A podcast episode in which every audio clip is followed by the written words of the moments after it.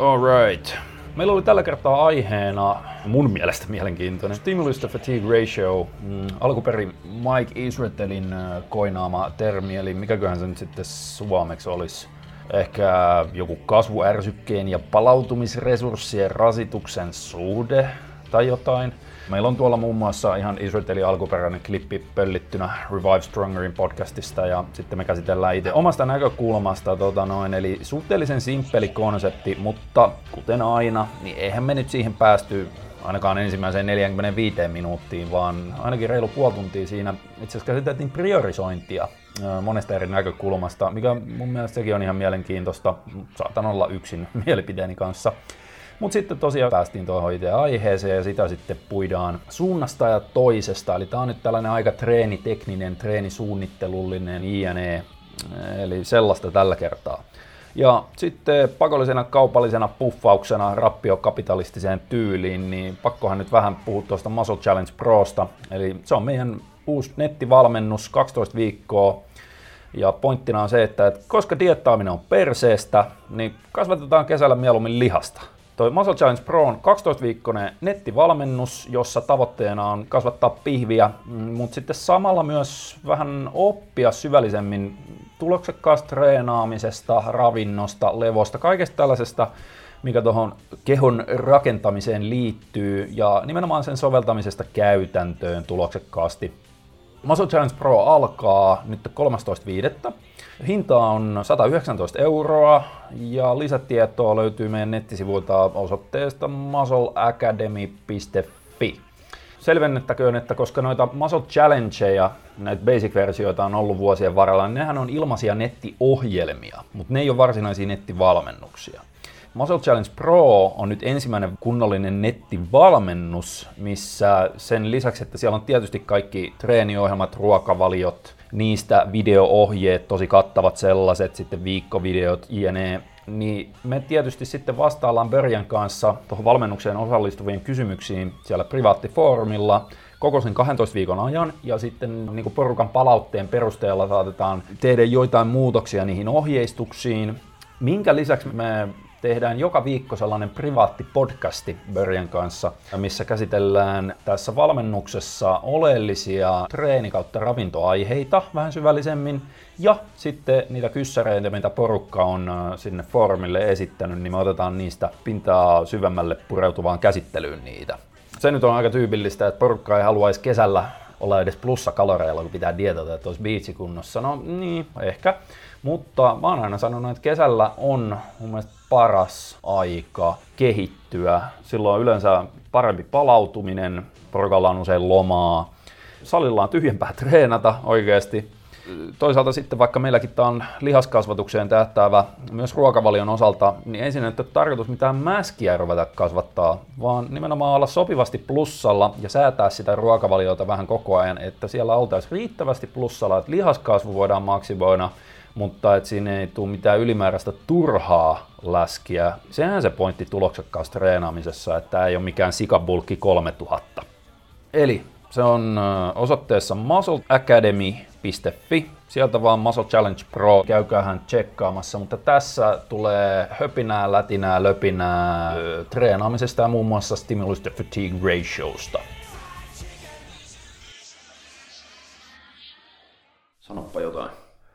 Kuuluuko hyvin?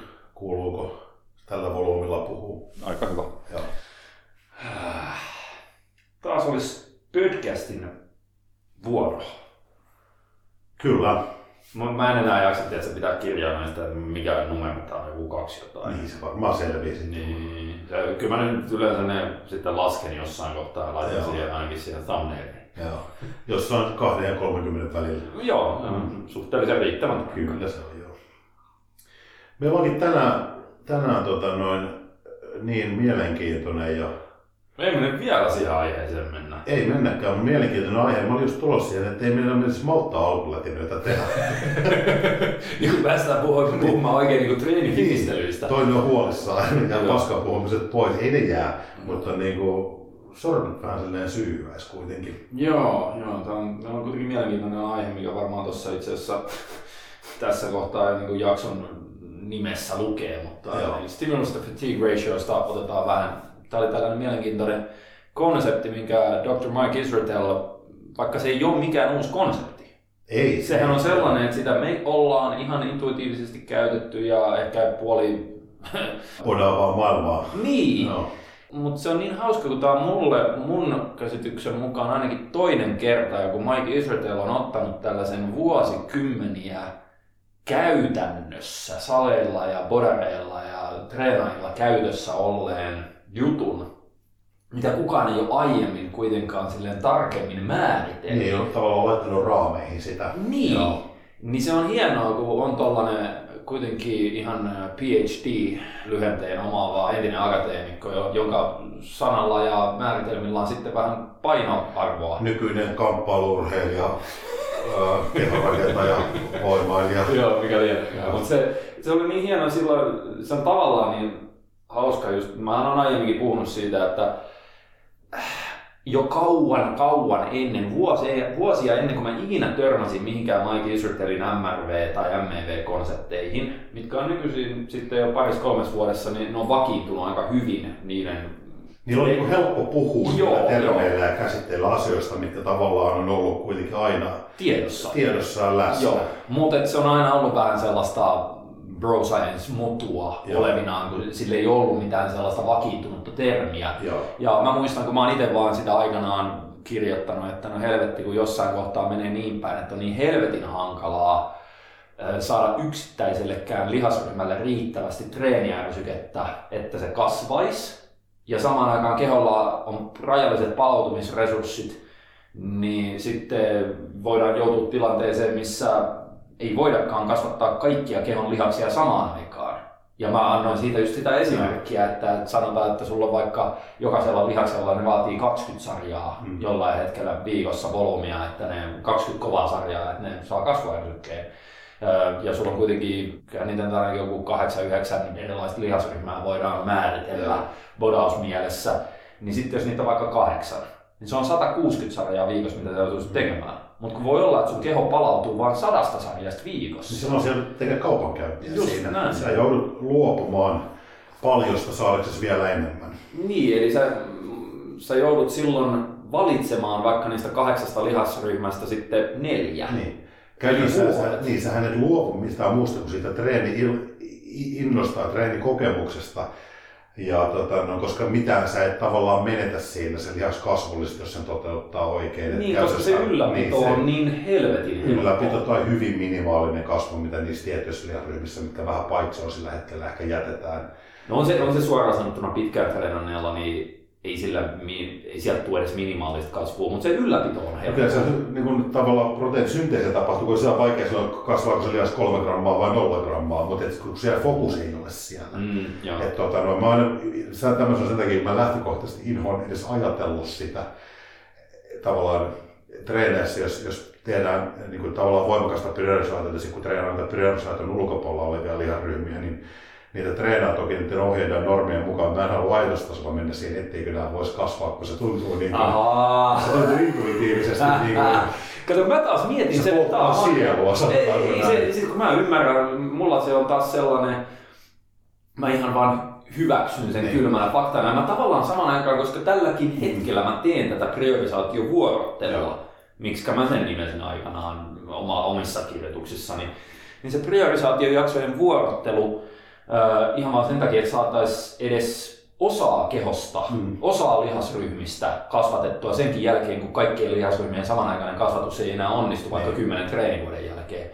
Niin mä teen tällä hetkellä just sitä, että vedän jalkapriorisaatiota HSTllä ja yläkroppa on ihan minimaalisella ylläpidolla, niin joka kerta kun mä menen tekemään sen jalka tunnin härvellyksen jälkeen, mä me puhuttiin edellisessä Joo, podcastissa tästä, niin mä vaan naureskelen silleen, että miten helvetin helppoa se on se ylläpito. Joo. Ja taas sitten miettiä, että minkälaisia kaikkia koukeroiden yli ja tollasten joutuu hyppimään, että saa Joo. annettua sen pienenkin kasvuärsykkeen, niin kuin uuden kasvuärsykkeen. Mutta mentiinkö me nyt vähän, me ruvettiin puhumaan, Joo, no, onko tää sitten se niinku, tää on niinku semi-bullshittia nyt? tää on ihan full bullshit. Ei ole kuin full bullshit, jos on puhunut lumiukoista ja pallokrilleistä. Tää on niinku semi-bullshittia, kun tää ei suoraan liity aiheeseen, mutta liittyy kuitenkin... Kyllä tää suoraan liittyy. No s- jonkun verran, mutta ei liity siihen, mistä me, niin kun, me alettiin puhumaan Israelista ja Niin, niin, joo. tuosta tavallaan hänen tuosta tavastaan niin tuoda, että kyllä esille, niin nyt me uppouduttiin omiin treeneihin. Me pääsin. Niin, no joo. Se ei varmaan ole iso synti. Niin, no joo, mä voisin tässä kohtaa ehkä ihan pikkasen mennä siihen lihaksen ylläpitoon. Eli sehän on Israelilläkin on termi siihen, mikä on MV, eli se on Maintenance Volume.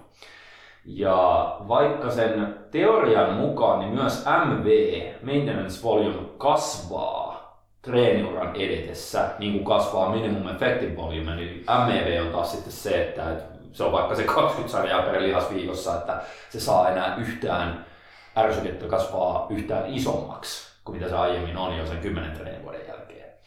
Joo, se on se teoria, että myös se ylläpitovolyymi muka kasvaisi, mutta todellisuudessa, jos sulla on pitkän aikaa vuostolkulla ollut jo tietty lihasmassa, niin Ei se se, häviä se ei hävi mitään. kauhean helpolla. Siinä on tullut, syntynyt tavallaan sellainen, voisiko puhua lihasmassan setpointissa. Joo. Ei, se, ei Joo, ole, niin- joo. se ei ole niin pysyvä, mutta se on semipysyvä. Joo. Eli äh, esimerkiksi mun kohdalla, niin mähän havaitsin sen konkreettisesti just silloin, kun mä pidin sen kuuden viikon totaalitreenitauon. Joo. Ja mä oletin, että mä menettäisin sinä aikana, koska mä en kuuteen viikkoon tehnyt mitään treeniä. Se on silleen, että sen alun pienenemisen, mikä johtuu siitä, kun paineen neste lähtee pois. Se on stabiili olotila. Just näin. Se oli, koska mä pidin kalorit plus minus nollalla. Joo. Et mä en vetänyt miinukselle, mä en vetänyt plussalle, Joo. mä yritin parhaani mukaan vaan ylläpitää painon. Ja Ja sitten se ei sisältänyt siis yhtään ylläpitävää harjoittelua. Ei, ainoa mitä mä tein, niin siis kyllähän mä menin salille tekemään lihashuoltoa. No joo, ei sitä voi laskea. Eli mä putkirullasin ja venyttelin kropan läpi ja Joo. saunoin niin kaksi kertaa viikossa, ehkä kolme Joo. Siis se oli sitä. Ja kuuden viikon jälkeen, niin mä olisin olettanut ennen sitä kuuden viikon treenitaukoa, että kyllähän tässä varmaan joku viisi kiloa lähtee Joo. lihasta. Ei ollut lähtenyt helvetti yhtään. Mä en ainakaan havainnut, etkö säkään Ei, ole? ei siinä ollut kyllä eroa. Et ainoa, mikä oli lähtenyt tietysti, oli se lihaspaine, Joo. mutta se tulee takaisin ensimmäisen treenikierron jälkeen, kun sä pääset kovaa treenaamaan. Joo. Niin silloin mä sen vähän konkreettisemmin tajusin, että no helvetti, että 20 vuotta treeniä, lihasmassa on ollut karkeasti ottaen sama viimeiset 10 vuotta. Joo. Ja varmasti siihen vaikuttaa myös se, että että se on 20 vuotta natikkana treenaamista, Mhm. että se on, se on vaan treenillä ja ruokavaliolla ja pitkäjänteisellä tekemisellä rakennettu se pienikin lihasmassa, mikä Joo. siellä on. Niin silloin se istuu aika tiukassa. Kyllä joo, ei siitä hir- hirveän helpolla eroon pääse, että sen eteen joutuu sitten tekemään töitä melkein. Joo, Mutta se on justiin tavallaan, kun tuo antaa sen turva ja selkänoja siihen, että kun tuommoisia löydöksiä tekee, niin tiedostaa sen, että toki ei nyt kannusta ketään, kun te toteutatte jotain progressiota, lihasryhmäkohtaista progressiota, niin älkää olko kokonaan reenaamatta nyt niitä muita. Se ei Niin.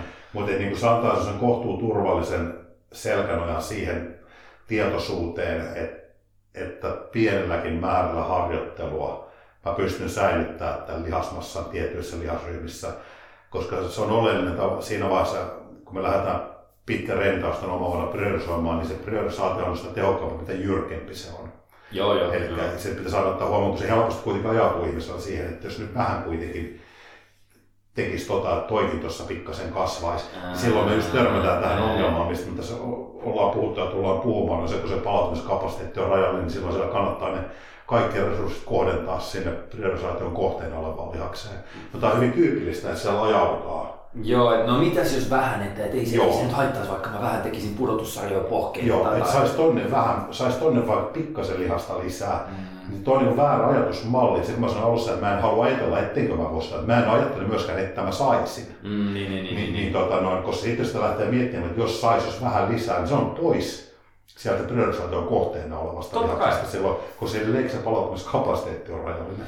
Toki nyt ehkä kontekstissa pitää muistuttaa, että mehän puhutaan tässä nyt hyvin pitkään, pitkälle edelleistä, edenneistä, pitkään treenanneista ja pitkälle edenneistä suhteessa omaan genetiikkaan. Joo. Eli todellisuudessa, jos mietitään sitten, kun Tämä on hyvä sellainen disclaimer, voisi olla tuossa, koska paljon näkee myös niitä, jotka lähtee priorisoimaan kolme, kolmen treenivuoden jälkeen. Joo, ei mitään pointtia. Silleen, että se on äly, äly, Tai ainoa pointti, mikä siinä on, että jos sulla on todella pahoja sy- balanssivirheitä kropassa, Joo, kolmen vuoden jälkeen siellä ei ehkä se koko potentiaali vielä valinnut, että paljonko milläkin liharyhmillä on sitä kasvupotentiaalia. Mm. Jotain eroja saattaa tuossa vaiheessa havaita, mm. mutta sitten kun sä oot vielä kuitenkin niin vihreä harjoittaja, niin helposti Mä tiedän myös näitä tapauksia, että se lähdetään priorisoimaan niitä lihasryhmiä, mitkä halutaan saada Niin, ei kädet ja rinta. Kädet ja miehillä. Niin, niin. kädet ja rinta naisilla se on, tehdään kuusi päivän viikossa pakaraa. Joo. Eli se, se mennään, tavallaan... pa, mennään paskaa, ai niin naiset ei paskaa, niin, mennään vessaankin, niin tota, kuminaalat polvien Joo.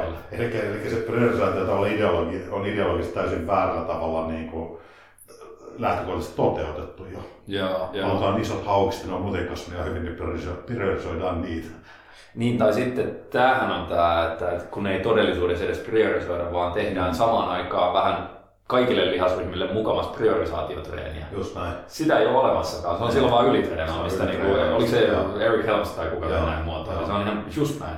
Eli priorisaatio kirjaimellisesti edellyttää sitä, että sä shiftaat sun rajallisia palautumisresursseja ja toisaalta sun treeniaikaa, Joo. työkapasiteettia ja tollasta, niin sä shiftaat sitä pois joitain lihasryhmiltä, joita sä et just priorisoi, Joo. niille, joita sä priorisoit. Ja se on todennäköisesti on vielä niin, on hulluutta sitten, että jos toi tavallaan hazardi toteutuu siellä, niin kuin, minkä sä äsken mm. toit, siellä lähdetään niin kuin sit jumppa kaikkea. vähän kaikkea, mutta silti siellä on, priorisoidaan jotain tosi paljon ja toisia vähän vähemmän.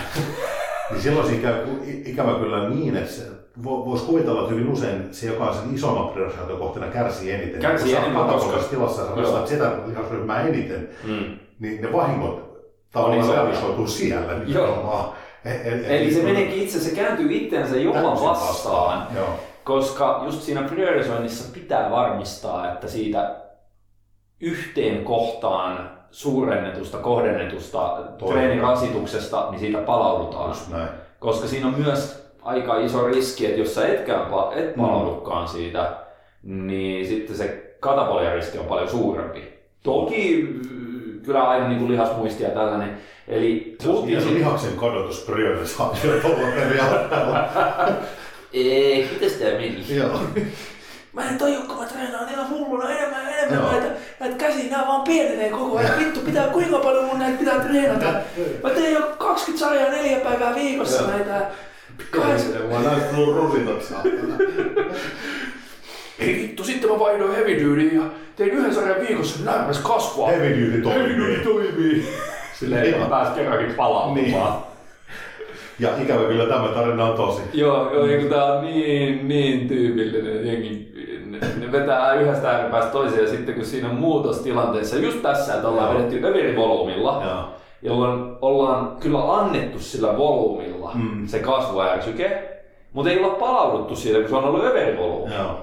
Niin sitten shiftataan, kun turhaudutaan, niin etitään joku, luetaan joku Mike Menzerin artikkeli tai joku tällainen. Ja, ja niin, että hei, tää kuulostaa hyvältä, tää, tää heavy duty tai hitti tai mega duty tai dog tai joku tällainen matala volyymin, korkea intensiteetin homma. Ja sitten ruvetaan vetää eka viikon jälkeen, kun ollaankin pudotettu volyymin kymmenesosaan siitä, mitä se on aiemmin ollut ja palaudutaan siitä. Ja. Niin sitten se vaan realisoituu se aiemman volyymin niin niin, stimuloima kasvu. kasvu ja sitä saadaan vielä pari-kolme viikkoa sen heavy duty alussa, niin Joo. sitten kuvitellaan, ei vittu tää heavy duty toimii hyvin. Miksi mä aikaisemmin ottanut? Joo. Joo. mutta anyway, me nimenomaan puhutaan tässä priorisaation vuorottelumallissa pitkään treenanneista, joilla ei ole enää oikeastaan hirveän realistista mahdollisuutta vaan tasapuolisella treenillä kasvattaa kaikkia lihaksia samaan aikaan. Eli niin kauan kun sulla on tulossa vielä sellaista ihan suhteellisen, en sano ilmasta, mutta puoli-ilmasta, aloittelijan, noviisin tai early intermediate tasoisen kehitystä, niin se on äärimmäisen perusteltua vaan treenata melko tasapuolisesti. Ehkä hiljalleen siinä, jos sä treenat yhden, kaksi, kolme, neljä vuotta, niin siinä voi hiljalleen ruveta ainakin, jos ei muuta, niin miettimään, että no mitkä lihakset mulla ottaa nämä liikkeet vastaan paremmin ja huonommin. Ja keskittyy niissä ehkä sitten parempiin liikevalikoimiin. Siis just tällainen, että mulla se on se, että koko takaakseli, selkä, epäkkäät, perset, takareidet, tollaset, niin ne on aina ottanut ihan sama mitä mä teen, mm. niin nopeasti pumppi, helvetin hyvä lihastuntuma ja ne on, ne on kasvanut helpommin kuin esimerkiksi etureidet tai kädet. Niin silloin mä voin sitä taka-akselia edelleen, jos mä menisin aloittelijana uudelleen treenaamaan, niin mä, ei mun tarvi sitä taka-akselin treenaamista niin ihmeemmin muuttaa tai tolleen. Mä voisin vaan jatkaa sitä perushomman tekemistä maastavedoilla ja kulmansouduilla ja vedoilla sun muilla. Mutta sitten niille etureisille ja vaikka hauiksille, niin se ei olekaan se takakyykky, se ei olekaan se tangolla hauiskäytö. Yleisliikkeet, niin. aina sanotaan, että kun näitä tekee, niin kasvaa. Ja itse asiassa on hauska, koska kun tuota tapaa lähtee se toteuttaa, niin tuo on semmoinen tavallaan jo hyvin No se on priorisaatio, voisiko olla esiaste tai hyvin, esiaste, koska silloin sä kiinnität vähän enemmän huomiota. Volyymit ei nouse, tehot ei nouse, mutta sä ajattelet tiettyä lihasryhmää, sen harjoittelua aina eri lailla pohdit niitä keinoja, millä mä tavoittaisin nämä vaikeasti mm. reagoivat lihasryhmät.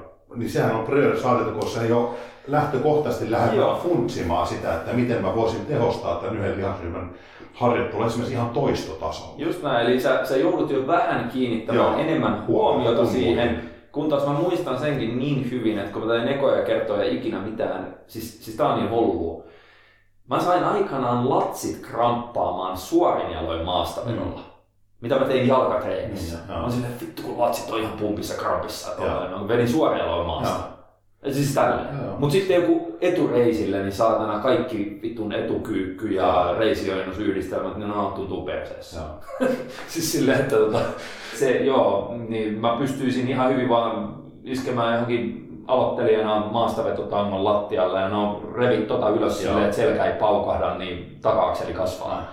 Mutta sitten piti oikeasti ruveta miettimään, että mitä liikkeitä Joo. mä valitsen mun välitykselle ja mun mekaniikalle, biomekaniikalle sopivia. Joo. Ja sitten samaan aikaan vielä vähän yrittää hakea sitä mind muscle connectionia, mikä ei tollasten lihasten kohdalla ole luontaisesti kauhean hyvä. Niin, se on mm. aluksi aika vaikeaa. On, mutta edelleen, niin kuin säkin sanoit, niin jos sulla on ulos mitattavana siellä sitä puoli ilmasta vielä early intermediate tasoisen, ehkä intermediate tasoisenkin kehitystä.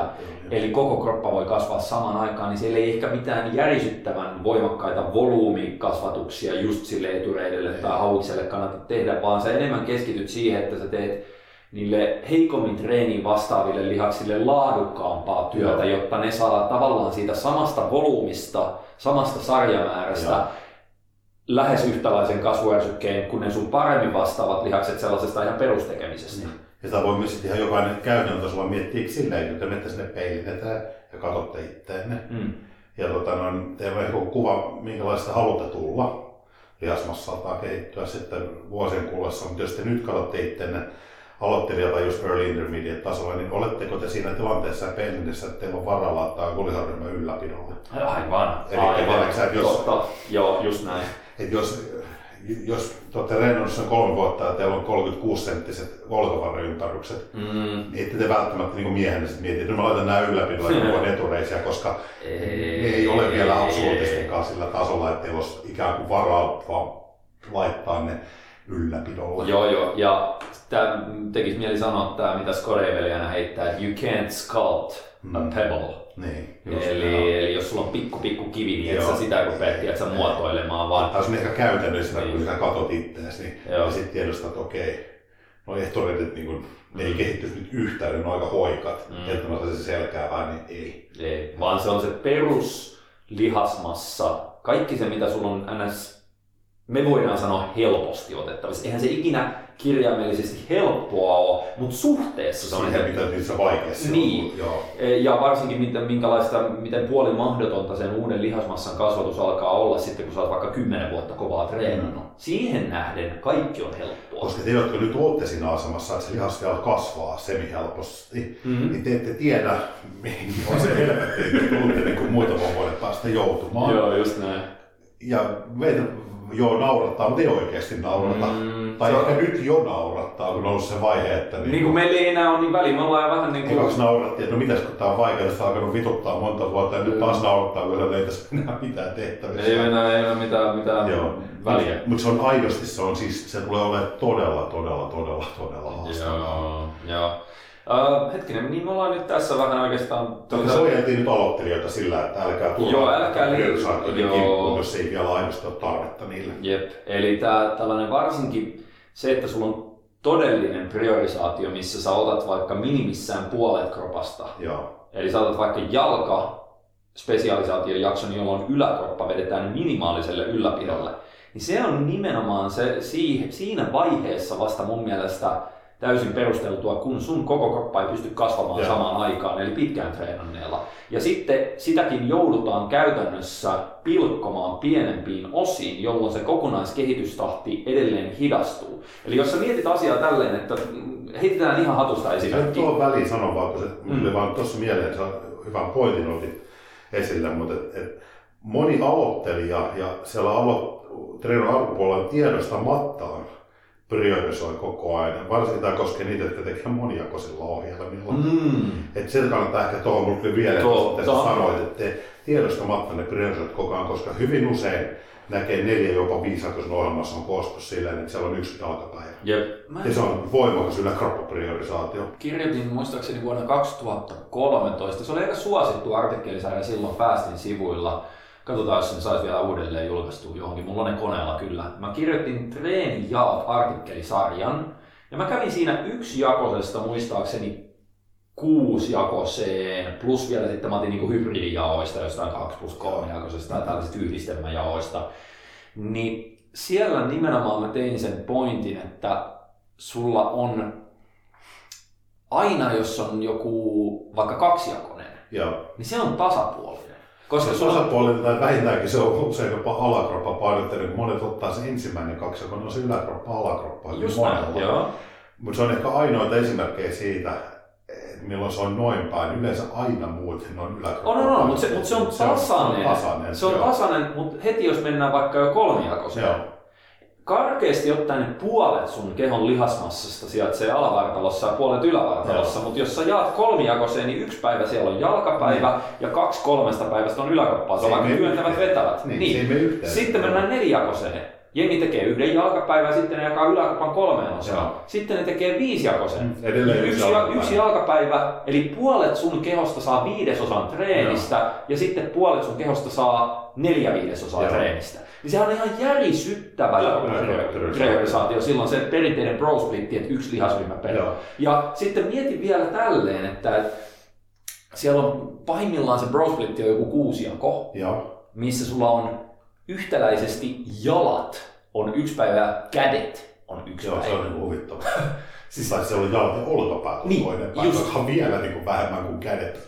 No se vähän riippuu niin. tyypistä, mutta et, äh, siis siellä on niin minima, siis se lihasmassan absoluuttinen suhte, tiedätkö se, kuinka Joo. paljon kädet sopusuhtaisessa kehossa, onko se kymmenesosa vai viidesosa siitä, mitä sun jalat niin. on. Jos meitä se on olkapääpäivä, niin tuolla logikalla siellä pitäisi olla pohjapäiväkin. Niin pitäisi, koska pohkeet on ihan, niin. pohkeet sopusuhtaisessa fysiikassa pitäisi olla yhtä isot kuin sun ja kädet. Otapa huomioon, että hyvin usein se pohkeet sisältää vielä sinne jalkapäivään. Niin just näin, just näin.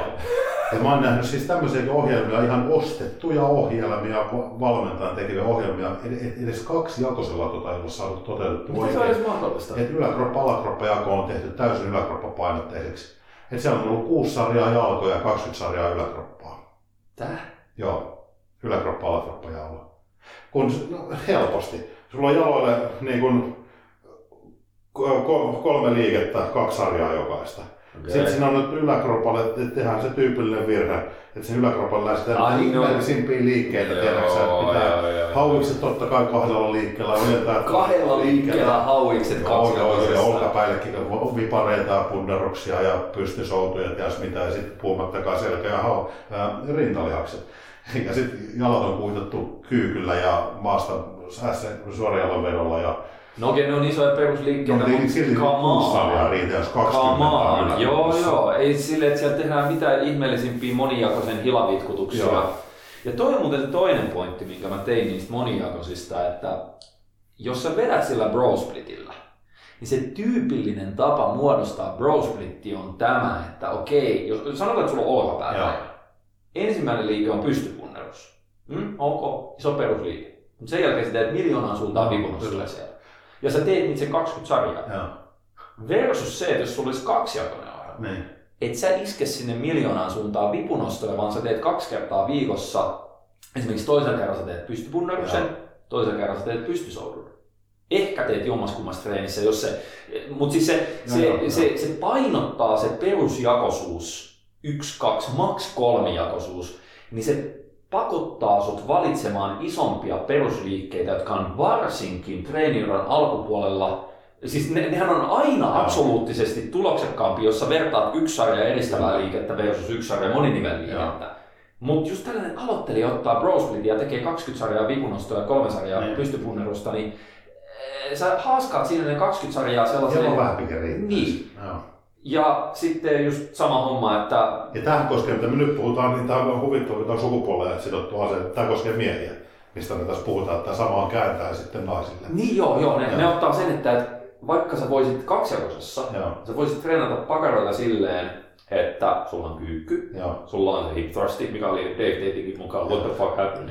Miten se meni, kun mä sanoin, niin, se oli saatana hauska pätkä, mä Facebookista törmäsin niin Dave silleen, se, se lueteltiin niinku perusliike, se luki jotain jonkun, jonkun valmentajan niinku valikoimaa perusliikkeistä.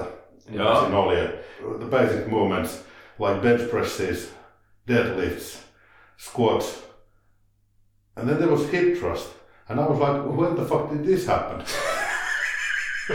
niin kuin, missä vaiheessa maailman maailmaa tämä tapahtui, niin kuin, kun mitä aikaisemmin ollut, niin nyt sitä, mutta siinä on, se on hyvä liike. On, on, on, on. Ja se on moninivel Oh, se on moninivel ja, ja se on itse asiassa... Se on se joo.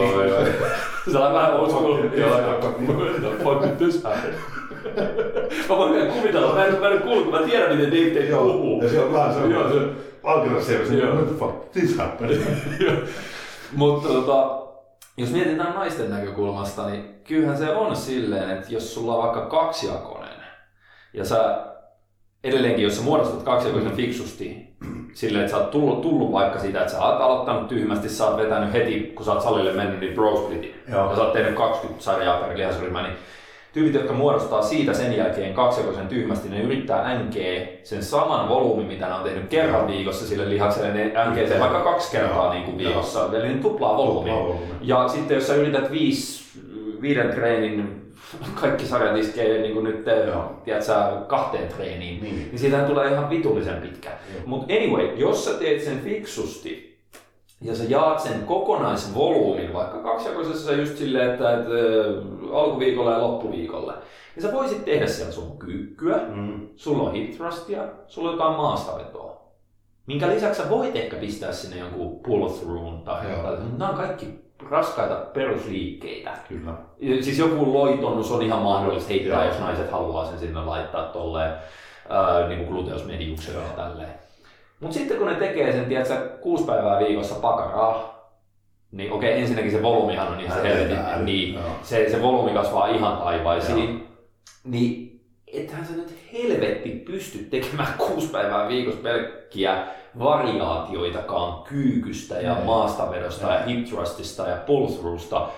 Et sä palaudu siitä. Eli se on pakko tehdä silleen, että sulla on ehkä just noita raskaampia, tuloksekkaimpia perusliikkeitä siellä pikkasen, mutta valtaosa treenistä on sitä, että ne on ne kuminauhat polven ympärillä ja kävellään ympäri salia. Naisten takarat on miesten haukikset, että niitä mm. hinkataan joka mahdollisesta kulmasta Joo. ja monella eri liikkeellä, että ei tarvitse tehdä läpivetoja talissa ja kuminauhalla peräkkäisenä liikkeenä. Niin just, joo. Ei. ei niin kuin... Sama liike. Joo. No okei, itse asiassa taljassa se on tasavastus. Ja Mutta sä et kaksijakoisia on noita ylipäällä, vaan se on, se on, se on niin kuin kylmä, kylmä fakta niin kuin miesten kaksijakoisessa, niin siellä ei ole keskitettyä hausta, siellä ei ole preacher girlia, eikä siellä ole niin neljä eri taljassa tehtyä hausliikettä samassa mm. harjoituksessa. Mm. Ei, se, siellä on maksimissaan yksi niin. hausliike per yläkappareeni, koska se riittää mm. ja se on sulle ei ole, se, on, se on typerää treeniajan käyttöä sellaisessa Joo. kontekstissa. Voisi ehkä sanoa, että se on jopa aloittelijalle ylipäätään typerää treeniajan käyttöä. Ja hyvä, että tuotiin nämä esille, niin kun päästään tähän aiheeseen. On tosissaan, että tämä lähti siitä, että kun monesti tämä viimeinen keskustelu, että mm. ihmiset priorisoivat aloittelijat tiet, tiet, tiet, Joo, joo, joo, joo. Sillä jaolla. Jep, vaikka se nimenomaan aloittelijana, noviisina ja vielä intermediate-tasollakin, niin kauan kun sä vaan pystyt niin sä tavallaan saavutat sen hyvän lihasmassan ja hyvän näköisen fysiikan sen lihasmassan osu puolesta nopeammin ja tehokkaammin, jos sä vaan treenaat melko tasapuolisesti ilman voimakkaita priorisointeja. Ja sitten se priorisointi tulee vastaan oikeastaan vaan, mä sanoisin, että siinä kohtaa, että jos sulla on senkin jälkeen, kun sä oot sun huonommin treeniin vastaavia lihasryhmiä yrittänyt saada sillä paremmalla laadulla, mekaanisesti osuvammin liikkeellä ja keskittymällä lihakseen, niin jos ne ei siltikään vastaa. Ja. Sitten sä joudut ehkä vähän lisäämään niitä, koska niillä voi vaan olla yksinkertaisesti, niillä lihaksilla usein on korkeampi MEV. Niin silloin sä joudut lisäämään niitä volyymiä. Mutta varsinaiset priorisaatiojaksot, sellaiset true mm. priorisaatiot, niin ne alkaa olla enemmän advanced tasosta hommaa, että jos sä oot menossa kisoihin. Joo. Niin kun sä oot treenannut sen vähintään 5, 6, 7, ehkä mieluummin 10 vuotta, Joo niin siinä kohtaa heittää, että okei, lavalle olisi muuten ihan hyvä paketti, mutta noin kädet nyt vaatii vielä, niin ota joku käsipriorisaatiojakso, se on perusteltu siinä kohtaa, jotain tällaista. Mutta sitten se, vaikka ei olisikaan menossa lavalle, mutta sä oot treenannut just 10 Joo. vuotta tai vittu 22 vuotta niin kuin mun tapauksessa, niin mulla ei ole enää mitään harhaluuloakaan ollut enää kymmenen vuoteen, että mä saisin koko kroppaa kasvatettua samaan aikaan. No, puhutaanko niin. asiasta, että me ei priorisoida tässä vaiheessa enää sen takia, että me halutaan saada kasvatettua jotain lihasryhmää enemmän kuin muita, vaan sen takia, että se on ainoa tapa, millä me saadaan joku lihasryhmä kasvaa tietyn periodin aikana. Mm. Eli koska se on noussut se jokaisen yksittäisen lihaksen minimum effective volume niin korkeaksi, että jos sä summaat vaikka kaksi kolme lihasta ja niiden minimi niin. tuloksekkaan volyymin yhteen, niin se saattaa jo kokonaisuudessa ylittää mun kehon palautumisresurssit, no. MRV. Jolloin se menee niin, että okei, aluksi kun sä lähdet siihen priorisaation vuorotteluun, niin se minimitapa tehdä sitä mun mielestä on vaikka jakaa kroppa kahtia. Mm. Eli sä vuorottelet sen jälkeen, niin mulla oli tällainen, mä, mä käytän nyt no niin. hyvin nopeasti Eli sanotaan, että sä treenaat ensimmäisen 5-10 vuotta tasaisesti. Sä treenaat 100 prosenttia kropasta koko ajan ja se hiljalleen vaan hidastuu se kehitys. Mutta sä saat edelleen kehitettyä koko kroppaa sen ensimmäisen 10 vuotta.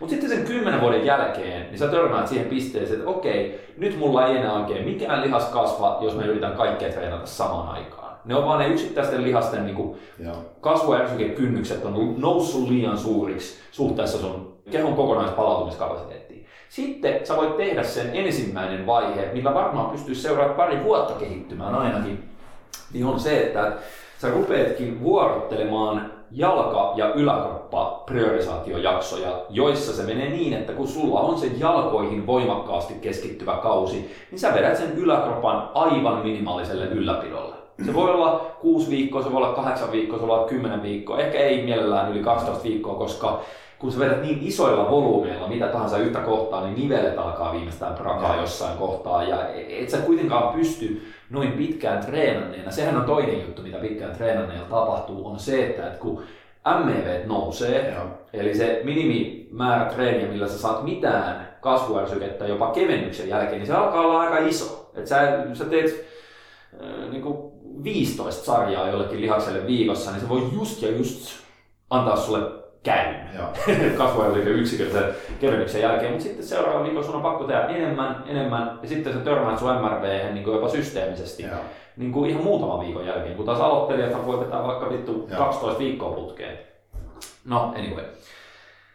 Sitten sä vaan vuorottelet niitä. Sulla on vaikka kahden, kolmen kuukauden jalkablokki, jolla yläkroppa on minimi ylläpidolla. Ja se mitä se tekee, se minimi ylläpito siellä, siis mä tarkoitan minimi ylläpidolla esimerkiksi, no mulla on just tää, että se on HST-mallissa, niin mä teen yhden yläkopan vetoliikkeen ja yhden yläkopan punnerusliikkeen, yksi sarja molempia per treeni. Joo. Ja se on mun yläkopan ylläpito. Kaikki muu on jalkaduunia.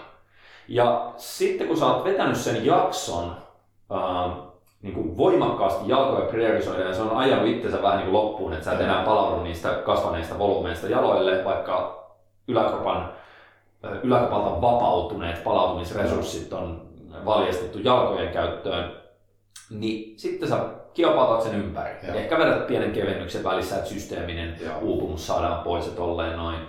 Niin se onkin hyvä tilanne kahdessa mielessä, koska sitten saat just viimeiset pari-kolme kuukautta saat sensitisoinut sun yläkroppaa, mm. kun se on ollut vaan minimi ylläpitovolyymilla. Niin sen jälkeen se vastaa ainakin hetkellisesti ehkä pikkasen alempaan. Tuossa vasta, niin. joo, tuo, tuo, semmoisen sivuhuomioon tuohon ehkä voisi tehdä, että kenelle tuo ei toimisi, kun ollaan jo menty suht pitkälle, ja tavallaan mietitään näitä ensimmäisiä priorisoitojaksoja, on semmoinen, kun näitä tapauksia aina välillä on, että sulla on ihan tolkuttoman hyvät jalat. Mm. Ja silloin siinä käy niin, että ne, jos sä priorisoit vuoroperään yläkroppa, alakroppa, niin jalat karkaa. Jos sulla on sellainen, se Leskisen alakerta, Jari Leskisen alakerta, mikä ottaa helvetin hyvin vastaan. Sitä harvoin on niin, että sulla on yläkerta kokonaisuudessaan tosi kova, vaan sulla on yläkropassa lihaksia, ihan ryhmiä, mitkä on hyviä, mutta se harvoin on kokonaisuudessaan kova, kun taas aika välillä löytyy niitä, joilla on alakroppa on kokonaisuudessaan kova. Sulla on helvetin kovat pohkeet, etureidet, takareidet. Ja se on vaikka Leskinen ja Siivona tämmöisiä esimerkkejä siitä. On, joo. sulla on koko alakerta vaan niin kuin on, on, Silloin toi priorisaatiomalli ajaa siihen, että jalat vaan karkaa siinä, niin silloin ehkä kannattaisi tehdä silleen, että siellä on jalat pidempäänkin ylläpidolla, ja sitten se yläkroppassa vaan vuorottelee jotain. Mutta tämä on se, mihin mä tulen seuraavaksi. Mutta tavallaan mä olin tuossa, että kelle se ei ehkä käy tuo jako on, kun niitä friikkejä välillä on, jotka on niin kuin Tyrannosaurus Rex. niin kuin, ei on vaan helvetin kokonaisuudessa. T-Rexin kädet, pikkukädet ja hirveät jalat. Koirat on niin kuin kauppaltaan. Mutta toi on se ensimmäinen askel siinä priorisaation vuorottelussa, millä sä saat ylipäätänsä edelleen pidennettyä sitä sun mahdollisesti, että sä saat edelleen annettua kasvuärsykkeä, mutta sehän, jos sä mietit mitä siinä tapahtuu, niin sä puolitat sun potentiaalisen kasvutahdin, mutta sä edelleen saat jotain kasvua lisää versus se, että, että sä yrittäisit kasvattaa kaikki lihaksia samaan aikaan, se, niin mikään ei kasva. Joo. Niin kun sä silloin vaan kasvatat puolet vuodesta jalkoja ja puolet vuodesta yläkroppaa, niin joo, se, se menee ihan niin kuin käsi kädessä sen kanssa, että koska ainahan se kehitystahti joutuukin hidastumaan niin tuolla tavalla sä saat edelleen pikkasen taas mehustettua lisäkehitystä irti ja samaan aikaan se menee ihan niin kuin, että et, et sä et kuitenkaan tollakaan tavalla pysty loputtomiin kehittymään. Sitten siellä voidaan joko tehdä tollanen, että jos sulla on hyvät jalat, niin kuin platsin jalat ja yläkoppa on hankalampi, niin sitten sä vaan niin kuin, sitten sä tota, otat sen, että no yläkoppaa ei ehkä välttämättä hirveän usein priorisoida, vaan jaetaan se silleen, että sulla on kolme eri jaksoa. Sulla on vaikka yläkropalle rinta-selkäjakso tai ehkä toi on oma osansa toi, että miten se kannattaa jakaa se priorisaatio, koska mun käytän, mä oon tehnyt niin vitusti niin priorisaatio-ohjelmia ja mä huomasin jossain kohtaa, että jos sä vedät riittävän pitkän pätkän, eikä se tarvi olla kuin pari kuukautta putkeen. Siinä tulee sellainen, että jos sä teet yhden nivelen yli vaan toiseen suuntaan vetävää, jumittavaa rasitusta. Mä tarkoitan sitä, että esimerkkinä on sellainen, että jos sulla on pelkkä takareisipriorisaatio, se rupeaa rasittaa polvia. Niin. Jengi miettii, että pelkkä etureisipriorisaatio rasittaisi polvia, mutta mä huomasin, että jopa takareisi, voimakas takareisipriorisaatio, missä etureidet oli mulla ylläpidolla, niin se rupesi rasittaa polvia, koska ihan saman polvinivelen yli nyt se aiheutti vaan sitä, että tiedätkö, koko ajan takareidet kiristää, kiristää enemmän, koska niitä rasitetaan ja treenataan ihan hulluna, mutta etureisi on lötkönä siellä, koska sille tehtiin just se ylläpitovolyymi. Niin sen takia mä huomasin jossain kohtaa, että ei vittu, että mun pitää tasata ne priorisaatiojaksot tavallaan nivelen yli tapahtuvan jumituksen Joo. suhteen jossain määrin. Ei, ei niin kuin sataprosenttisesti, mutta silleen, että mieluummin tekee sitten vaikka reisipriorisaatio, Joo. käsipriorisaatio, rinta-selkäpriorisaatio. Sulla on tommonen hoiva, mulla taas vähän ehkä erilainen. Silloin kun mä, mä otin tosi vahvan jakson takareisella ja tosi pitkään. Joo. Niin kun vaihdellen, ja se kyllä näkyykin, että sinne oli, mä olin saanut niin viime kisoihin niin kuin merkittävää lisäystä takareissa ja perseessä. Oli tullut. Oli siis ihan niin kuin silmin nähden. Kyllä. Että se oli niin kannattanut, mutta kyllä mulla oli niin, että niiden kovimpien takareisiprijaksojen kohdalla, niin kun se tarkoittaa, että sattuu perinteisesti polveen, mitä sulla tuppaa sattuissa ne takareisiprion, niin mulla ei niinku polvi, mutta se oireilee se popliteusjänne sieltä takaa. Mutta, se, eli tavallaan just se, mikä venyy. Mutta otapa huomioon, me ollaan juteltu tästä. Joo. Sä et ehkä muista, koska mä kysyin silloin heti, että mutta sähän teit varmasti siinä takareisipriorisaatiossa myös jalkapunnerusliikkeitä. Kyllä, toki, toki ne on ollut siinä, mutta niin. se niinku oireilee, silti mulla on oireilee tosi vahvasti. Aina se Kato, kun mulla oli, Mä tein sen vähän tyhmästi itse asiassa sen yhden takareisipriorisaation, mikä rupesi vetää mulla polveen. Mutta oireliko sulla sieltä tavallaan takareiden kiinnityksistä? Ei oikeastaan. Kato, mulla tuli niin selkeästi kyllä sinne sekä, sekä insertio että orivo. Ei vaan mulla vaan rupesi polvi ottaa, mutta se, mä tein kato pelkkiä, tein pelkkiä reisikoukistusvariaatioita ja siellä oli GHR ja siellä oli äh, takareisiä roikkuja tuollaisia, mutta nehän on reisikoukistuksia no, silti. Joo, joo. Kyllä mä, ja sitten mä tein, su- ja mä tein suoralla maastavetoa, niin, mutta mä en tehnyt jalkapunneruksia, mä en tehnyt kyykkyjä, mä en tehnyt mitään. Eli mä tein vaan sitä niin kuin polvinivelelle joko sitä, että se pysyy suorana, niin kuin suorilla maastavedossa ja sieltä tulee pieni niin kuin veto sieltä toisesta Joo. suunnasta.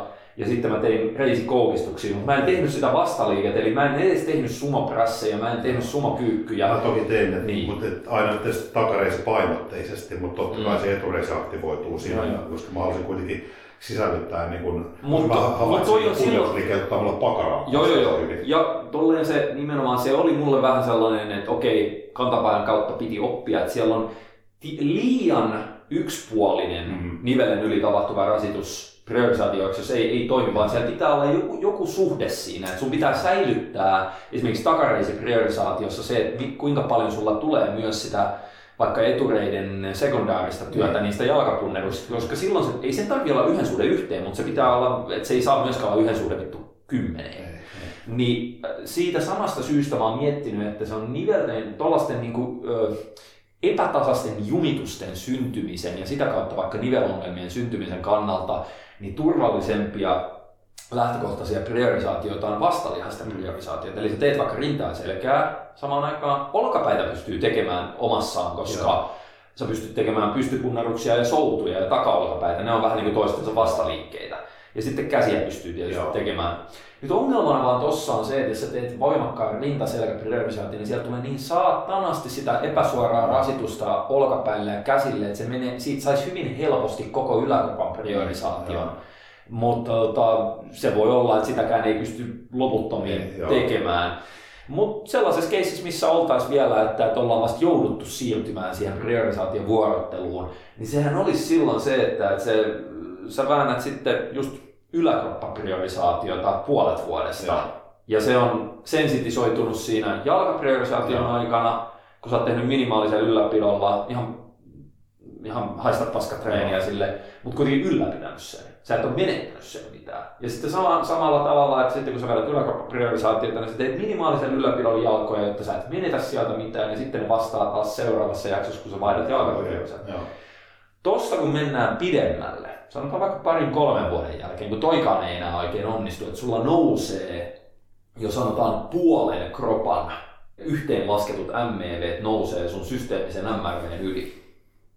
Eli sä et pysty enää puolta sun kropasta kasvattaa saman aikaan, niin sitten se pilkkoon pidemmälle sitä. Se voi olla kolme tai jopa neljään osaa. Ja sitten se taas hidastuu, se absoluuttinen kasvutahti siellä, vaikka sä kuinka tekisit sen optimaalisesti. Eli se menee luontaisesti silleen, että se voi olla vaikka neljää, tiedätkö, tollasia pyöritetään, se, siis ihan miten tahansa ne jaetaankaan.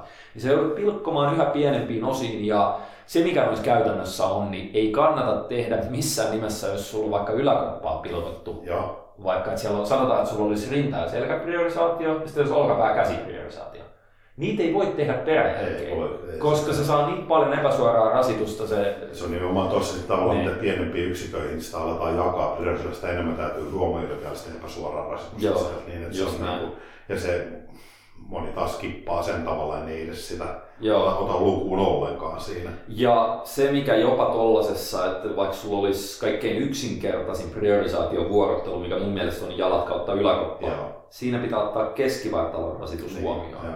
Eli jos sä teet jaloille paljon vapaita kyykkyjä maasta, Joo. kyllä nyt helvetti ottaa tiedätkö, alaselkää ja keskivartaloon, jolloin vähintäänkin se alaselän keskivartalon rasitus pitää jollain lepoviikolla pyrkiä saamaan alemmas sieltä kumuloitunut rasitus ennen kuin sä aloitat tekemään selälle räkkivetoja ja tällaisia Niin. siellä. Tai sitten sä vaan käytät suoremmin pelkästään yläselälle osuvia liikkeitä. Koska muuten se on priorisaatio. Niin, niin joo, kyllä. Niin ja tällainenkin, että mietin nyt mun keissiä. Jos mä teen jaloille paljon maastavetoja, Joo. se on mulle selkätreeniä. On. Se on, se on, se on latsitreeniä, Joo. koska ne ottaa niin helposti sitä Joo. vastaan. Niin en mä voi vaikka tehdä jotain tosi voimakasta takareisipriorisaatiota, mistä tulee paljon suorilla maastavetoja, tuollaisia heti perään tehdä selkäpriorisaatiota. et, et näistä kaikki joutuu vähän. Hei, me ollaan nyt lätisty joku melkein ihan aiheen ulkopuolelle. Mennäänkö nyt tähän stimulus to fatigue ratio? Oli juuri ehdottamassa samaa. Kyllä, kyllä. Eli nyt tämä on tällainen hauskuus, että tämähän ei ole mikään uusi konsepti, kuten ei myöskään ollut tämä to MRV-systeemi, Mm. mutta molemmat on sellaisia, mistä arvon äh, tohtori Mike Israel niin on äh, avittanut nyt meitä juntti lihapääbodareita ja, ja tehnyt siitä sellaisen paremmin määritellyn vähän niin kuin konseptin. Joo. Ja mä isken tähän sen itse asiassa klippinä, mä lainaan Revive Strongerin podcastista, missä se eka kertaa otti sen käsittääkseni julkisesti esille ja se selittää siinä vähän sitä. Ja se, mä odotan mielenkiinnolla sitä kirjaa, mitä se kirjoittaa, oliko se se hypertrofia-harjoittelun niin perusteet kirja, uh, Scientific Principles of Hypertrophy, koska se, se Scientific Principles of uh, Strength Training kirja, niin vaikka se on nimenomaan voimanosta näkökulmasta kirjoitettu, niin mä sain sieltä hyvin paljon, kun mä luin sen eka kertaa, ja mä sain silti yleistettyä sieltä, koska sehän käsittelee adaptaatiota. Niin se käsittelee biologista adaptaatiota pitkälti, vaikkakin siitä voimanosta näkökulmasta, ja voimanosta on mun mielestä turhaa. Niin... Täysin. Niin, joo, joo, joo.